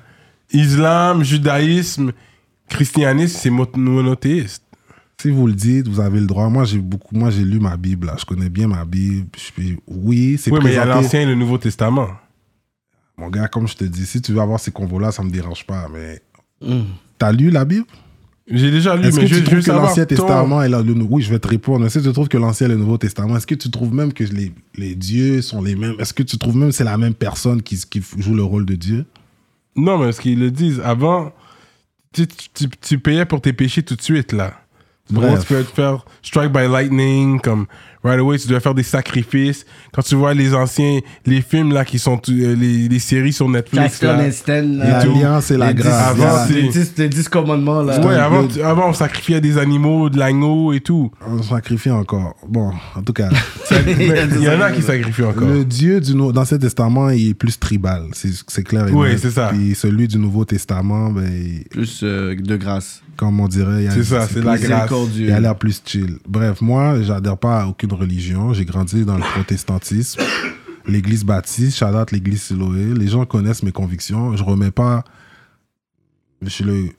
C'est pas, j'en fais pas mon, j'en fais pas euh, un combat, c'est-à-dire que je suis pas là pour commencer à combattre qui a telle religion, parce que j'ai aussi compris que peu importe nos religions, on va devoir travailler ensemble. On doit se retrousser les manches, puis être productif ensemble. Et tu dois répondre à ton Dieu éventuellement. Bro, Après la mort. Bro, Qui sera là, devant je suis toi? ici parce que mes parents se sont reproduits, puis mes parents, leurs parents se sont reproduits, puis leurs parents, puis ainsi de suite. Fait que je sais pas combien de générations c'est, mais à ce qui paraît, ça fait comme un 100 000 ans qu'on est là. Fait que je crois que ma lignée ancestrale, dans l'intérieur de ma lignée ancestrale, on est nous-mêmes des dieux. Parce qu'on a, on a le pouvoir de la reproduction. Bref. Est-ce que j'ai une religion? Non, j'ai pas de religion pour de vrai. Je, cro- je crois, je crois, je, je crois à la nature, je crois aux esprits. Prie? Oui, je prie, je médite, je médite, je prie. Euh, mais je prie pas dans l'aspect con- conventionnel là, de fermer mes yeux puis me mettre à genoux. Mhm. Mais je prie, j'ai une conversation avec avec la personne ou l'entité avec laquelle on est connecté. Parce qu'il y a une entité quelque part qui est parallèle, qui, il y en a, comme tu as dit, on l'appelle Dieu, il y en a qui l'appellent Yahweh, bref. Allah. Toi, tu as parlé du monothéisme. Le premier monothéisme qu'on peut voir dans l'histoire, c'est Akhenaton. Mais en tout cas, bref. Akhenaton, Mhm. c'est un des premiers monothéistes. Puis même là encore, la chrétienté, tu veux pas rentrer dans les débats parce que les gens sont sensibles, mais tu sais, ça dit au nom du Père, du Fils et du Saint-Esprit. Si on dit Ça, mon c'est catholique, donc. Toi, t'es pas Mon catholique. frère, les protestants aussi, on dit ça, on dit, les, on dit le, le je, je, euh, euh, notre Je vous Père. salue. Non, non, non, la- le Notre Père, pas je vous Mais salue. le Notre Père, c'est un exemple de prière. C'est ça qu'ils disent. Mon C'est frère. un exemple de prière. Mon C'est pas la prière que tu dois répéter. Mon frère, dans la chrétienté, l'entité monothéique qu'on voit, l'entité, que euh, le Dieu unique qu'on voit, il est séparé en trois. A l'Esprit, le Fils, le Père. Le Père qui est Dieu, l'Esprit qui représente, tu comprends, le Holy Ghost, comme on dit en anglais. Le Fils, que Dieu a envoyé son Fils pour mourir, Jésus. Puis Jésus représente Dieu. Il est Dieu, mais dans l'aspect humain, mais il a aussi le Fils de Dieu. Puis il y a aussi le Saint-Esprit en lui. Moi, j'ai déjà gagné des concours de versets à l'église. C'est quoi, il a dit Mais, ça? mais c'est sûr, tu as, une bonne mémoire. Pour être un historien, tu as besoin d'une bonne mémoire pour retenir l'information. C'est sûr. Fait que de base, c'est vrai que. De base, il y avait un avantage sur nous. en fait, Non, mais, non, mais je dis ça parce qu'en même temps, je dis ça parce que, tu sais, puis tu sais, les, les- les- je sais que les débats sur les, les religions, c'est toujours animé. Ouais. Moi, je veux juste qu'on se donne la place, ok? Quand je dis de se donner la place, que ça soit quelqu'un, tu crois à ta religion, tu crois pas à ce que les autres personnes... On doit juste se donner la place pour coexister puis avoir un plan commun. Mais je sais aussi qu'une grande partie de ça est spirituelle. Fait que c'est quelque chose éventuellement qu'on n'aura pas le choix d'attaquer. Mais c'est sûr, parce mais quand tu vas avoir un plan commun avec des gens, si leur plan à eux est plus politique, Mais ça dépend beaucoup sur plus quoi le plan est assis. Mais c'est ça, il y en a que c'est beaucoup plus un plan racial, l'autre c'est beaucoup plus un plan social, l'autre c'est plus politique, l'autre c'est plus religieux. Fait que jusqu'à quel point que tu peux être l'allié d'une personne et tu peux être littéralement l'ennemi de la personne parce que t'es comme, ouais, on va faire ci, faire ça, puis après, ah, mais toi, ah non, ta religion, nanana, puis ah! Là, t'as juste à déconnecter. Ou après, Les- sur l'affaire sociale, que sois priorités. woke, pas woke, LGBT, pas LGBT, t'es de gauche ou t'es de droite, oup, t'as perdu la personne. T'es, ah, moi, je préfère, genre, voter, genre, comme, eh, eh, t'as perdu la personne. Ça dépend des priorités. C'est ça. ça dépend comme moi. Moi, mon approche, OK, quand j'arrive quelque part, que ça soit dans un hood, que ça soit dans un pays, que ça soit. J'ai une approche qui est diasporique. C'est-à-dire que moi, je sais que à travers notre historique de la- notre diaspora commune, on est capable d'avoir un lien quelconque. Exactement. On est capable de créer une synergie Ouais, qui, voilà, va, qui, va nous, qui va nous propulser au-delà de tout ce que tu as nommé. Parce que tout ce que tu as nommé découle en partie de la même chose. Ouais. Maintenant, est-ce que cette approche diasporique est assez pour nous, nous emmener vers un, un- un futur certain? Il n'y a rien de certain. Mais il faut se prendre en main et il faut être capable d'éviter les embûches qui sont sur le bord de la route parce qu'on doit se rendre à destination. Donc, ma religion à moi, je te dirais à date, je suis plus dans le panafricanisme. Ouais, ouais. Parce que le panafricanisme survole le côté que tu sois LGBT, que tu sois ce parti politique, à la fin de la journée, ta couleur de peau peut être ta, ta, ta défaveur n'importe où que tu es dans le monde. Oui et non, oui et non, mais moi je suis plus, comme je dis, l'approche diasporique parce que la couleur de peau aussi, les gars, je vais pas vous mentir, on peut pas être un peuple que yo, on supporte les gens seulement parce qu'ils sont noirs. Là. Non, la fraternité raciale est un peu. Parce que tu vas supporter n'importe qui non plus. Mais- Mais, que tu sois black, n'importe où, ben, tu vas être capable de te confronter au même truc. Quelqu'un qui va être en Australie, qui va être au Canada, aux Oui. States, en France. Les Si deux vont la- pouvoir parler de la même chose. Si la personne veut, c'est comme exemple. Tout à l'heure, vous avez parlé, vous avez dit le racisme systémique n'est pas reconnu au Québec. Je vois le visage à Cyrano là. Nègre nègre la caque. Moi, je prends l'Amérique. C'est pas vrai, ça. Écoute le gars.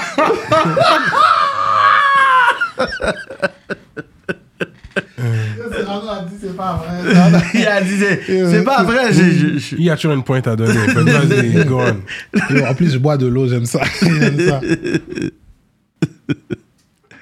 Cyrano, on va dire, moi je prends l'Amérique du Nord parce que je sais qu'il y a aussi le contexte de noir, afro, euh, noir américain, euh, de l'Amérique du Nord, excuse-moi, pas afro-américain, mais bref, on est dans un contexte occidental, mais spécifiquement l'Amérique du Nord. Il y a le Québec, il y a le Canada, il y a Montréal. Nous, on est dans tout ça, là. On a, chaque couche, on est là. Sur 50 États américains, 10 provinces canadiennes, 3 territoires canadiens autochtones, il y a juste le Québec qui n'a pas reconnu le racisme systémique. Ça, c'est fou, ça. De un, de deux. Mais c'est à cause du premier ministre du Québec qui n'a pas reconnu le racisme Et deux. Ils ont mis un, un- un- un ministre noir en avant-plan pour, nous venir, pour venir nous dire qu'il n'y avait pas de racisme systémique. Quel ministre noir? Pas Euh, Carman Lionel Carman. Lionel Carman Il est à la CAQ. Oui, Il est venu, il est venu pour nous a- assagir, pour nous nous assagir. pouvoir nous dire et regarder. Il n'y a pas de racisme systémique. De la Moi, même façon qu'ils prennent Macacoto au Journal de Montréal pour avoir les critiques, Puis- puis, justement pour dé- déconstruire le racisme systémique. Mais tout ça, la CAQ va gagner encore parce non, que la CAQ, c'est sûr, la CAQ gagne. C'est les sûr. autres, ils envoient du cob. Non, c'est pas de juste une loin. question de cob. C'est pas juste une question de cob. Oh, de loin, ils vont mais gagner. C'est sûr que, tu sais, je comprends qu'il y a le fait que ici aussi, on a le problème où est-ce que tout ce qui est américain, on veut le mettre dans notre contexte particulier. Ça fonctionne pas toujours. Puis c'est pour ça aussi que des fois, les choses vont pas être reçues parce qu'on va le prendre un truc afro-américain puis le mettre ici. Puis là, ils vont regarder, hey, ça vient des États-Unis, ça. Je comprends ça. La CAQ va pas gagner à cause qu'ils mettent de l'argent. Oui, ils mettent de l'argent dans tout, bon, tout ce qui est, il faut- tu vois, les publicités, tout va dans le sens de la Ils CAQ. achètent notre figure aussi, ouais. Non, shit. Pas juste ça, mon gars. C'est qui les, c'est qui les partis des, c'est qui les chefs des autres partis qui peuvent mettre François Legault? C'est qui les, c'est qui l'autre leader? Ok, moi je te dis, je regardais la lutte. C'est qui le Ultimate Warrior pour Hulk Hogan? Écoute, Dominique Anglade, elle a du cob. Yo, Dominique Anglade, t'avais vu le débat des chefs, comment elle s'est fait malmener? Elle était comme ça. Ric Flair. C'est elle est plus à la Ric Flair dans les années 80. Moi je te dis, c'est qui le Ultimate Warrior qui va venir challenge Hulk Hogan? Parce que François Legault, au moment où on se parle là, Ça va être Éric Duhem. ah, il était venu comme un pitbull. Là, clac, clac, clac, clac, la politique, quand il doit vraiment faire de la politique, il s'est assagi. Ceux qui sont les plus proches de la CAQ, c'est QS. Même Gabriel Nadeau-Dubois, tu sais. Je l'aime tu- bien, lui. Bro. Oui, mais c'est juste. Et c'est quoi son- Non, il- il regarde, danse sur quel pied? Le problème, c'est C'est qu'on aime on bien pas. Gabriel, mais le plan qu'ils ont à proposer, c'est littéralement genre Alice in Wonderland. My G. S'il y a des licornes, Il y a des filles. c'est vrai, My oui. G. C'est comme si c'était comme, wow, my God, c'est un monde farfelu. Gabriel. Nadeau-Dubois, il est pris, c'est un jeune politicien. Moi, je le voyais là depuis dans les carrés rouges. Tu comprends, il était un des leaders. Oui, c'est lui qui avait fait tomber euh. C'est Charest, lui tu comprends, les carrés rouges. Puis après ça, c'est là que Marois s'est plus collé. Puis tu vois qu'il y a une entrée en politique pour lui. Il y avait l'autre là, Léo Blanc. En tout cas, Mm. bref, ils étaient quelques-uns là. Fait que tu vois que c'est un gars, tu vois qu'il y a sa saveur réformiste. Tu vois qu'il est. Bernie Sanders. Et voilà, tu comprends. Mais le problème, c'est qu'après, je vois aussi qu'il y a le discours de l'autre côté où est-ce que Ked, il peut pas aller à l'encontre de ce que représente l'institution de la politique québécoise. Mm. Puis ça, bro, tu peux pas être un réformiste parce que si t'es pas capable toi-même de faire face à ces, ces genres de biais-là. La QS, ils supportent le Bill 96. Hmm. C'est pas fou, ça? Les conservateurs le supportent pas, en tout cas. QS le supporte, Bill 96. Mhm, alors que, en tout cas, moi, je, je sais pas, je trouve ça spécial. Mhm. À cause d'eux, ils se représentent tellement comme un parti de gauche, un parti de droite. Mais Euh, explique ouais. pour, ceux, pour ceux qui écoutent, c'est quoi Bill 86 euh, c'est, je pense que c'est la loi pour empêcher les, les- tous, tous les, les, les- les enseignants qui ont euh, Ouais, le- le, euh, il y a un terme là, un, un- un habit religieux. Ouais. C'est-à-dire, tu sais, je- c'est écrit comme ça, mais on sait que bon, c'est pour empêcher les hijabs. Mhm. mais Québec solidaire a supporté. les- Ouais, mais en plus, je pense euh, dans le statut story de Gabriel Nadeau-Dubois aujourd'hui, même il défend ça. Il y a quelqu'un qui l'expose, puis il parle de ça. oui, il n'y a pas le choix de se défendre Ouais, parce que là, il est, plus. il est pris en yo, Est-ce qu'il il, il fait le parcours d'un monologue de la politique ou bien est-ce qu'il y a un gars qui change le game, puis changer le game?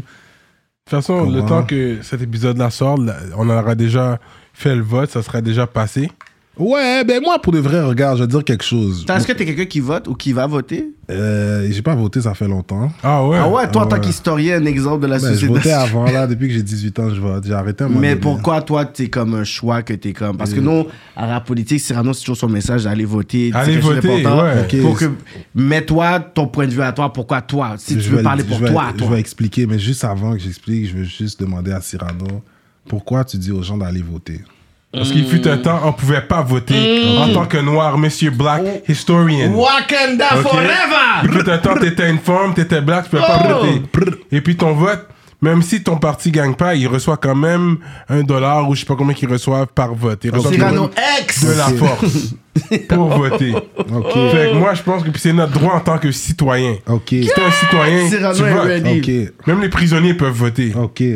Fait que tout le monde, c'est ton- c'est ton droit, t'exerces ton droit de vote. Je suis down. Tu fais de mal à personne en votant. Je suis down. Je suis down avec ce que tu dis. Sauf que je vais devoir. Non seulement je suis down, mais je vais devoir aller à l'encontre. Je, je sais, vas-y. Cyrano, Ça se peut plus, là, ce discours-là. On peut plus juste voter parce qu'on a le droit de voter. Pourquoi on vote? Ça- C'est quoi le step après avoir voté? C'est quoi le plan qu'on a avant de voter? Comment on fait pour contrôler nos votes de manière à ce qu'on puisse en bénéficier après les élections et comment on est capable de tenir un parti politique, bref, peu importe les partis avec lesquels on va dealer, comment on peut les, les, les, les responsabiliser par rapport à nos votes. C'est là qu'on est rendu. Parce qu'ils sont déjà élus. Après, qu'est-ce que c'est quoi le pouvoir que tu as Ton vote change rien. Si tu arrives avec 50 000 autres votes, c'est une différence. Si tu arrives, tu es capable de, OK, regarde, ça c'est le gars dans notre comté, que ce soit municipal, fédéral, provincial. OK, nous on fait un town hall telle date, on a 50 000 votes, on a 100 000 votes, voici qu'est-ce qu'on veut, voici c'est quoi le discours qu'on a, c'est quoi la discussion, c'est quoi le, dialogue que tu es capable d'entamer avec nous en tant que communauté. Bref, OK. Mais si c'est va voter parce qu'avant tu n'avais pas le droit de voter, puis regarde c'est qui les pour qui tu vas voter, ben elle elle est noire, vote pour elle. Oh, lui a dit quelque chose de bien, vote pour lui. On est mort dans le film là. Si j'avais un vote à donner, je l'aurais donné à Bloc Montréal. Shout out Balarama. C'est Balarama, il a pris son courage à deux mains, Balarama il a créé un parti, puis il va sur des intérêts. Peut-être que c'est pas tout le monde qui rejoint ses intérêts, mais le, le gars a pris, il y a du courage là. Tu comprends, il y a du courage. Ouais.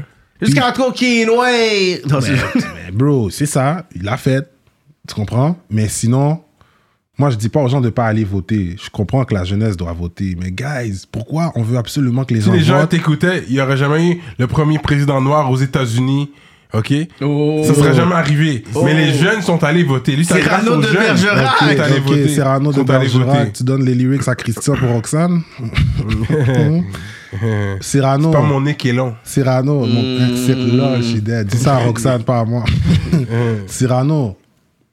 Oui, je suis d'accord avec ce que je comprends qu'est-ce que tu dis, mais là, tu penses pas qu'on est rendu au moment où est-ce qu'on doit expliquer aux gens c'est quoi l'importance de voter dans le sens voici c'est quoi un vote, pas juste faire les gens. Moi, j'ai vu du monde qui ont fait des campagnes. Je vais pas voyer, je vais pas caca point, parce que j'ai beaucoup de respect pour les gens qui osent faire Oui, le travail que ça, prend pour aspirer puisse à leur conviction pour un changement Voilà. à leur façon. voilà, ça prend beaucoup de travail pour se sortir la tête de l'eau. D'énergie et d'argent. énergie, argent, courage, quoi, Ouais, ouais, comme ce qu'on dit encore, for garçon. So, shout out à tous ceux de la communauté qui ont même été, qui ont couru pour être de la politique, que ce soit euh, euh, Diana, que ce soit euh, Nickenson, Tiffany, Tiffany. euh, Balarama, Mathieu Léonard, que ce soit genre Janie Gaspard, Euh, Stéphane, que ce soit euh, Sacha Wilkie. Sacha Wilkie, shout out, Yo, il y en a plein là. Il y en a plein, shout out à tous ces gens-là. Ah, comment ça s'appelle? Gasply aussi. Gepsli- Shout out, Gepsli.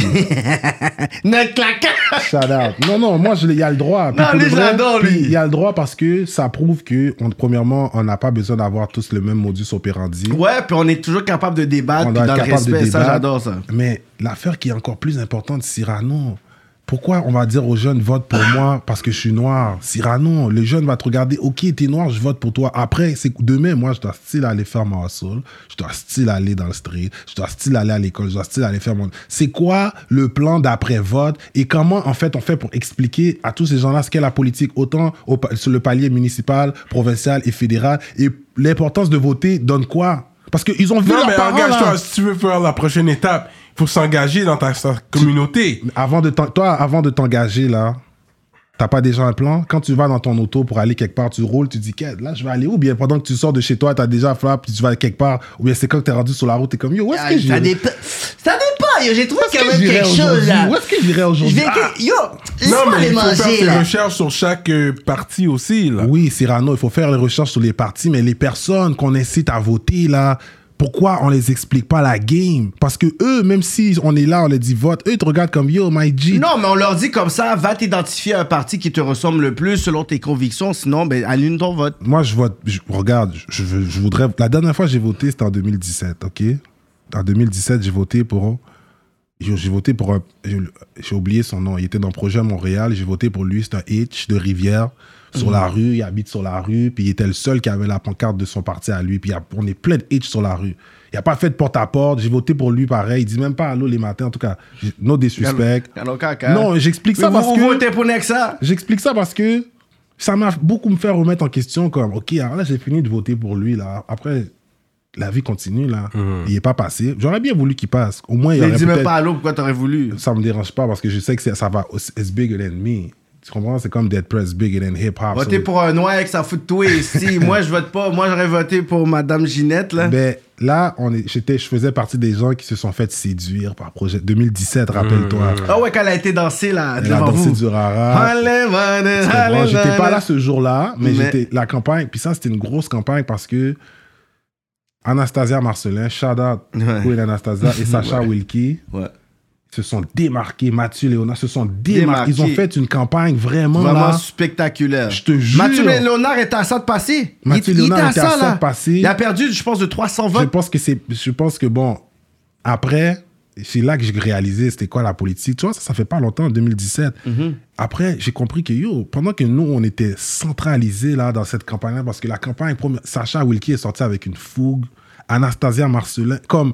Moi, je regardais ça comme, OK, ces gens-là sont en train de changer la game. Quand je regardais les élections, j'ai vu que c'était un petit pourcentage. Je suis comme, OK, fait pendant que nous, on croit que tout est en train de se jouer là, parce que oui, c'est un château fort de, de Coder jusqu'à présent, ce que l'effort que ces personnes-là ont mis en place, le- leur propre parti, n'était même pas pas ça. derrière eux. Yo, j'ai supporté, regarde, j'ai supporté plus ce parti-là avec mon, mon, mon show que le parti, leur propre parti. Yo, ils- la plupart d'entre eux sont, comme, ils ont- sont devenus politiciens à cause de moi, à cause de mon show. Comme Balarama s'est lancé en politique à cause de moi. Euh, Sacha, euh, Nick Henson, ils, sont- ils ont dit, c'est vraiment à travers nos débats, ils ont dit, c'est quoi, on s'en sort politique? Cyrano. Mais après, nous, moi, j'ai donné de la voix à eux autres, là.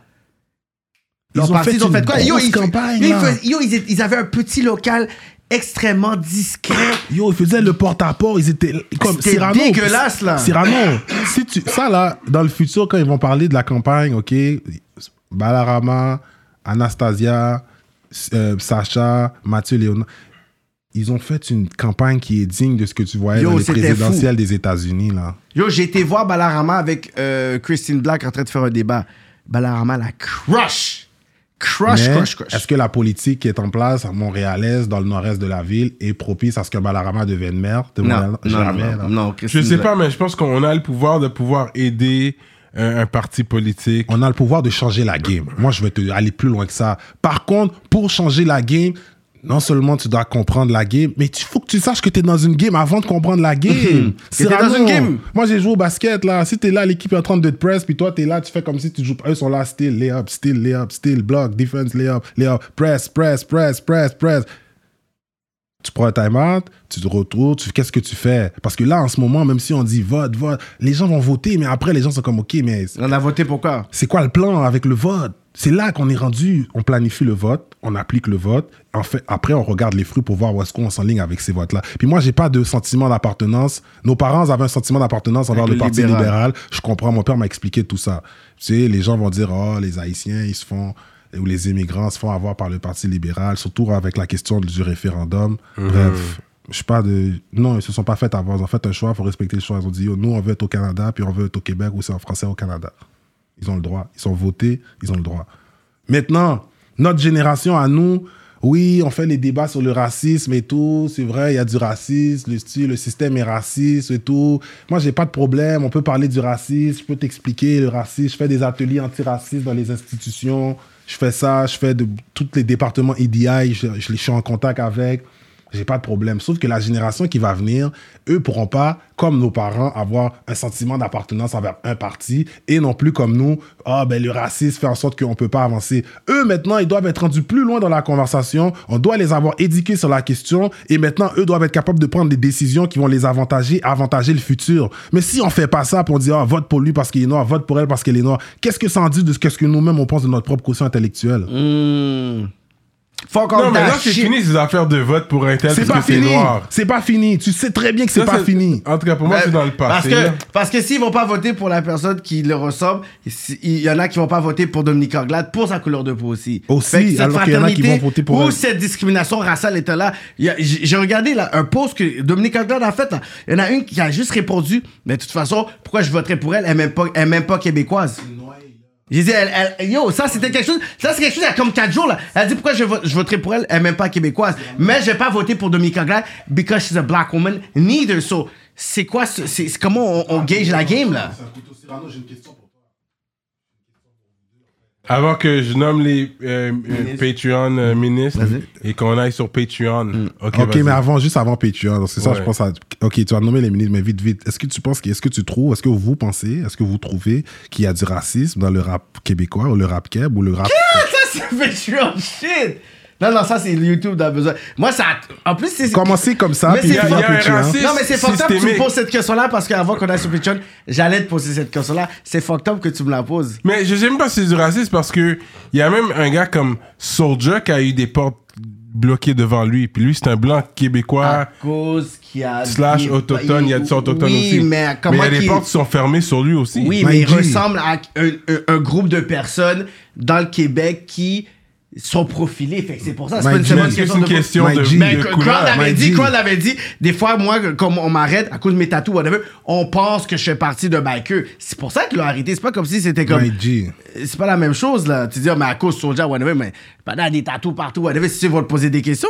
C'est qui le. Tu joues à quoi? Est-ce que tu penses. Est-ce que tu penses. Bon, ok. Moi, Soldier, je regarde, j'ai rien à dire. Est-ce qu'il se fait arrêter? Est-ce qu'il y a des portes? Il y a son vécu, il y a son lifestyle, mais je vais jamais me comparer à Soldier parce que je sais que le capital de sympathie sera jamais pareil. Ça, c'est clair et net. Le raison capital pourquoi- de sympathie. Eh, Ouais, ce sera pas pareil. Jamais. Ouais, tu ouais. sais très bien, on a beau être les gars. La dernière personne qu'on a eue, c'est qui la dernière personne noire? Moi, la dernière personne noire que je me rappelle qui a pris d'assaut le Québec avant SP, comme ça, peut-être qu'il est noir, Dogmatic? c'est dogmatique, mais ils n'étaient pas aussi, ils étaient pas Non. volubiles. Non. Don Carnage. Hmm. Hmm. Là, les gars, mid, late 90s, Don Carnage. Ouais, it was pop Le rap, capital de yeah. sympathie. R.I.P. Je parle, qui atteint Ah, ce ok. niveau-là. Maintenant, est-ce qu'il y a un rappeur qui est noir, qui aurait le Non. même parcours Non. que Soulja, qui aurait le même capital de sympathie? Non, jamais. On va dire les top black rappers qu'on a, qui ont même pas la moitié de ses views, ça aurait été Shreeze, ça aurait été Lost, Ça, c'est les top gars, c'est les gars au top. Tizo. Easy, Ouais. et Tizo, Easy S. Easy S. Fait que c'est ces quatre-là.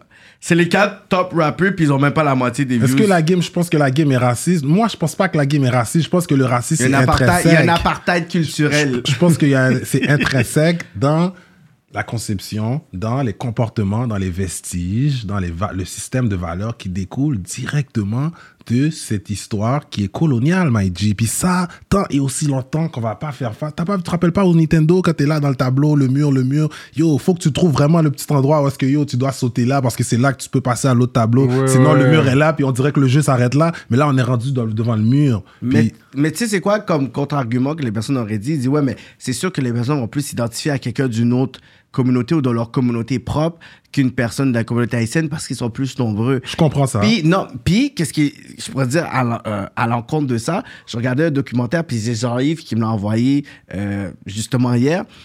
Puis on parlait du rap français. Puis il disait que le rap français était influ- influencé par les Congolais, que le, le- que le rap français aujourd'hui est congolais. Mais les Congolais en France représentent 0,2% de la France. Fait que c'est quoi qui explique pourquoi qu'il y a 0,2% et que nous, on représente, je pense, un pourcentage peut-être un peu plus haut au Québec, fait en sorte que nous, on n'est pas capable. Fait que le côté de la population ici, c'est bullshit. Fait qu'il y a quelque chose qu'il faut se poser comme question. C'est ça ma question. Cyrano n'a pas répondu. Hmm, J'ai dû décortiquer ça. J'ai décortiqué. Cyrano n'a pas répondu, mais je file le swag à 1 million. Merci, Le merci. swag est on. Mais you know what? alors, C'est sûr que le racisme existe ici dans toutes les facettes. euh, fait que, tu sais, c'est sûr qu'il y a du racisme même dans le rap. C'est sûr que ça, on- ils vont nous bloquer des portes. Mais il y a aussi le style de rap que tu fais. Il y a du gangster rap aussi. C'est pas plus fa- Ça va être plus dur du- pour le gangster rapper. T'as stretch l'entrevue, là. Fait que c'est ça. Anyways. Laisse-moi shout out les ministres. Patreon, Patreon! On a On va Patreon, continuer ça sur Patreon, inquiétez-vous pas. Donc, shout out pour être ministre, vous savez déjà quoi faire. Allez sur patreon.com slash Ah, ben rapolitique. À chaque mois, euh, vous pouvez vous joindre à nous pour les, ex- les exclusivités. Donc, shout out Dualité, Librairie Racine Montréal, Montreal Urban Music sur Instagram, Centre Sud 125 D-Town. Big shout out to Mystique et Victo. Envivo Photo Booth, Jonathan Breton, ConceptionLogo.com, J Magistrat Saints, Dope More, Steph Master, Stevens Ellie, Freezer, Raccoon, SansFocusFitness.com, entraînement physique en ligne, Moudilia, Danny Blain, Carla Pierre, Marca Teresa Coens, Iconic Records, JDMD, EmpireDurac.com, l'atelier duo de chef, Mike Zop, Simon Bourque, DJ Flash, Nibi704 officiel, Zedelax et Jonel Graphiste. Gros shout-out à tous les ministres sur Patreon. Merci pour le love. N'oubliez pas, il y a des émissions spéciales qu'on fait juste pour Patreon. Donc, euh, ratez pas la nouvelle vague de patreon.com slash rapolitique. Toujours là avec Rito Joseph. Prr, prr, prr, You already know. Euh, c'est quoi le mot de la fin? Est-ce que tu sais nager, premièrement? Tu regardes, tu sais nager? Non, C'est pas nager, hein? non, mais je me suis inscrit à des cours de natation, là. Straight up. Ouais, Tu cuisines? un petit peu. Ouais. Ah, ouais. Ouais, ouais. Plus en hiver qu'en été. Ah, ok. T'es Ouais. Uber Eats quand même? En été, beaucoup, mais tu sais, je, je, sais faire la base, là. Je peux te faire des poitrines de poulet, des pâtes, du riz, comme... Je, je peux cuisiner pour pas mourir de faim. Je suis pas un cordon bleu, mais je peux, je peux cuisiner, là. Je- J'achète des, des, des légumes, des trucs. Des trucs. Tes dreads, tu les entretiens toi-même ou tu vas chez une coiffeuse? Je vais chez la coiffeuse. Inheritance. Shout out Inheritance. Puis rendu, quand c'est long comme ça, tu vas pas souvent, tu vas comme une fois ou quatre mois, ça- comme c'est pas souvent là. Euh, une fois ou deux, trois mois. là. Ouais, quand Avant, j'allais plus longtemps. Avant, j'étais plus roots. Là, je- fais un petit peu, un petit peu plus. euh, je les twist. Des fois, je fais des coupes et tout. Ah ouais, tu coupes les, les bouts des fois? Euh, non, mais je fais des coupes de cheveux. Mais oui, récemment, j'ai coupé les points. J'ai coupé mes points. Ok, ok. Ça fait combien d'années là que C'est Parce que t'es en train de calculer tes jeunes. ans? mais- 7 ans.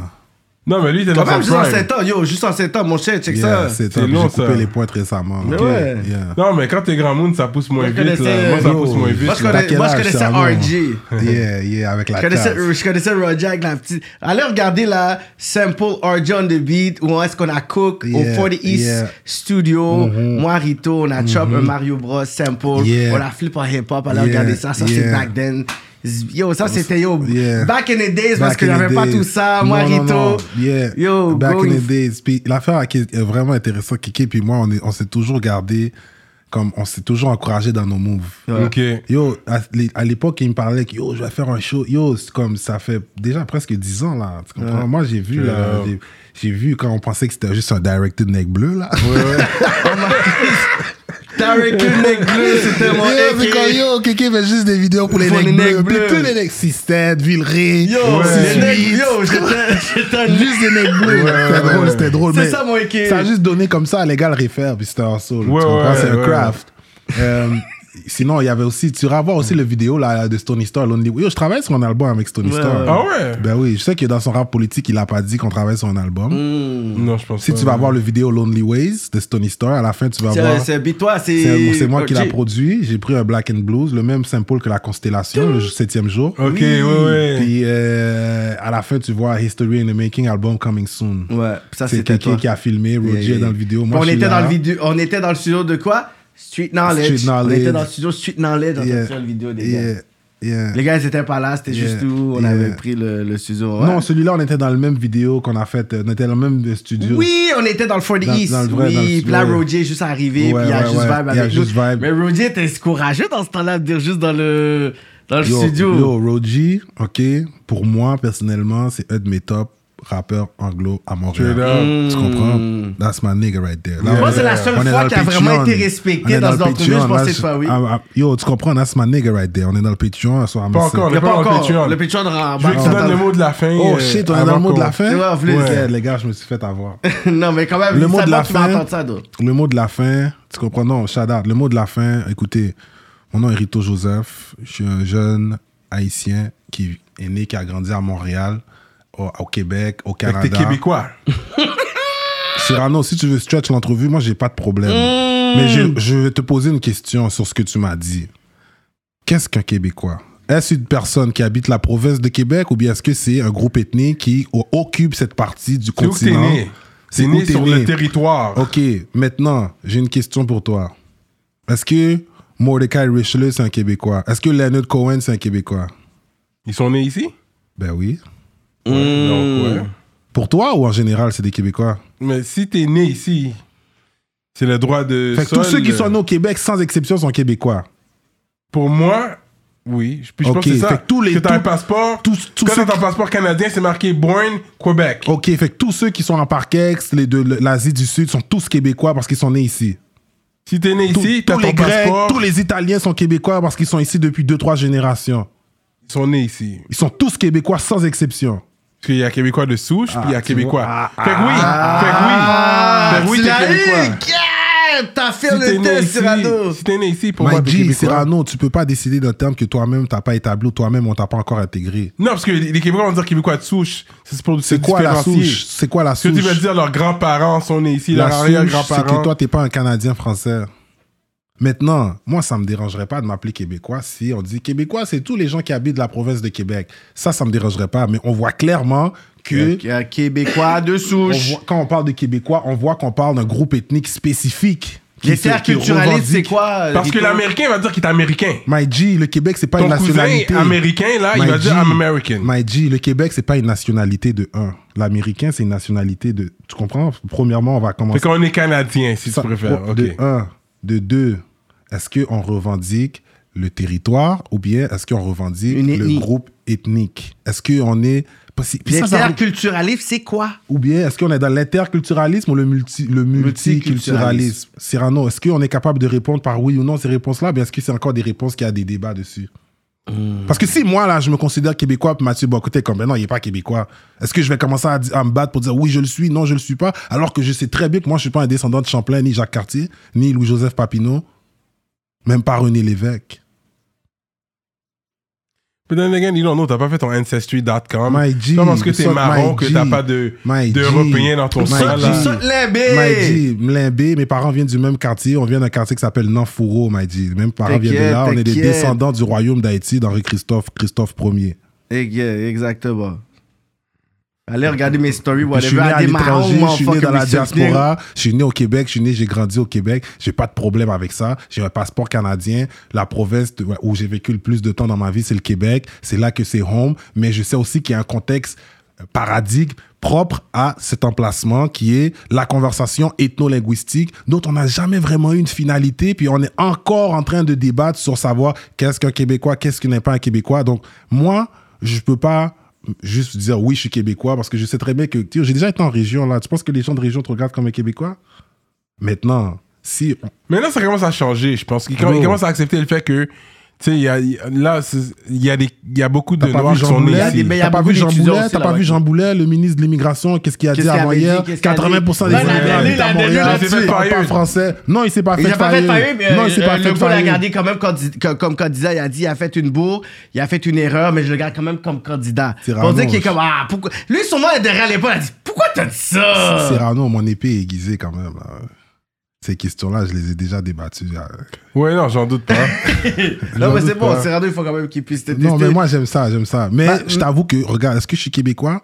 Pour l'instant, je peux pas dire que je suis québécois. Mais Renzo l'avait bien dit il avait dit Québécois, c'est quelqu'un qui se l'approprie.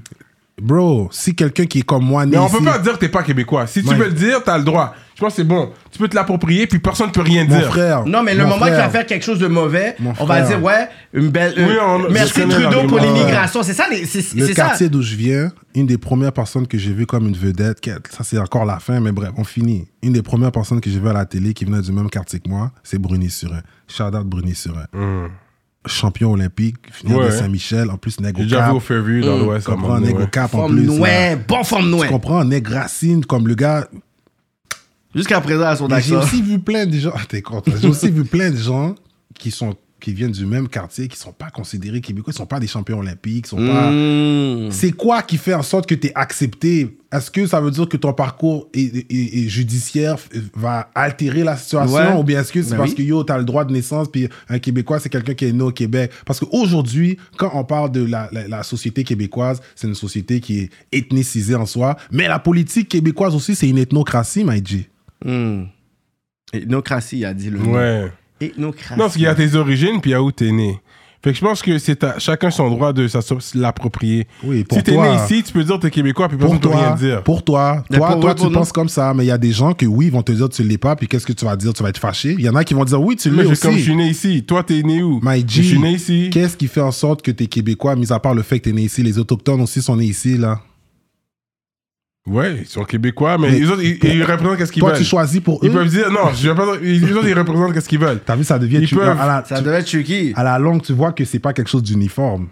Mais eux autres, je sais pas qu'est-ce qu'ils vont dire. Même Eugénie. Bouchard, à un moment donné, on, la- on voulait s'approprier, puis après, elle, est arrête- elle arrêtait pas de 10 to 10. Puis c'est là ça fait mal aux Québécois, parce qu'elle c'est une blanche anglophone qui est comme moi. Moi, j'ai. Qui a pas- un nom français. mais elle s'associe pas vraiment à la culture québécoise. C'est pour ça qu'ils sont détachés, mais eux, ils voulaient. la- Fait que nous, dès qu'on aurait dit ça, whatever, ils auraient juste disqualifié. Ah, mais elle, il fallait qu'on puisse débattre Non, avec mais elle. sais, un Mohawk va dire je suis autochtone.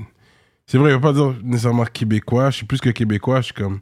Tu sais, My G, le gars, le gars de l'immigration a dit 80% des immigrants parlent pas français. Comment il a dit c'est quoi encore son soulier Ouais, mais Il avait c'est n'importe quoi. il avait dit qu'on parce a qu'il pas de Oui, travail. mais lui, pendant que tu dis c'est du n'importe quoi, il est dans une position, il est ministre de l'immigration, Oui, il dit ça dans, dans les médias. clé. Toi, tu dis que c'est n'importe quoi. Il y a une sphère, il y a un groupe de personnes qui sont d'accord avec ces propos-là, que ces personnes-là ne te voient pas toi comme un Québécois. Et qui va dire comme ça, vous venez pas travailler alors qu'il y a 62% des immigrants qui viennent Yo. versus 63% des personnes qui sont nées L'immigration, ici. c'est pour le Mon travail gars, en plus. La mon plupart gars. du temps, ils viennent Ouais, mais il y travailler. a- c'est- fait qu'il y avait un Pour être 62%. accepté, c'est un permis de travail qui- la Bro. plupart du temps. Alors, Moi, ben, personnellement, il a, dit, je- il a dit des gros chiffres. C'est pour ça que j'adhère pas, j'ai pas de parti. Mes parents ont fait le chiffre. Yo, cette année, ça fait 50 ans que mon père est au Canada. Ils ont fait le chiffre. Il a fait combien de décennies dans le taxi? Ma mère, a- yo, ils ont fait le chiffre. Fait que les gens viennent dire l'immigration travaille. Bro, c'est pas vrai. Mon père a fait un 50-60 heures semaine normal pendant 2-3 décennies sous taxi. Ma mère a fait son 45 heures normal, commencer à 7 heures du matin, finir à 4 heures avec des familles, avec du monde, envoyer de l'argent en Haïti. Fait que, bro, ces propos-là, moi, non seulement je vais pas les accepter, je suis pas down. Je suis pas down. Mais maintenant, c'est qui décide qui est un Québécois? La question. Ça va être sur Patreon. Patreon, like that. Rito Joseph in the building. Québécois. Vive le Oui, Québec. all Québécois. Puis la Oui, fleur de lys, Québécois. là, c'est controversé comme symbole, mais bref, Patreon pour venir entendre ça. We are like that. Vive le Québec. You already know.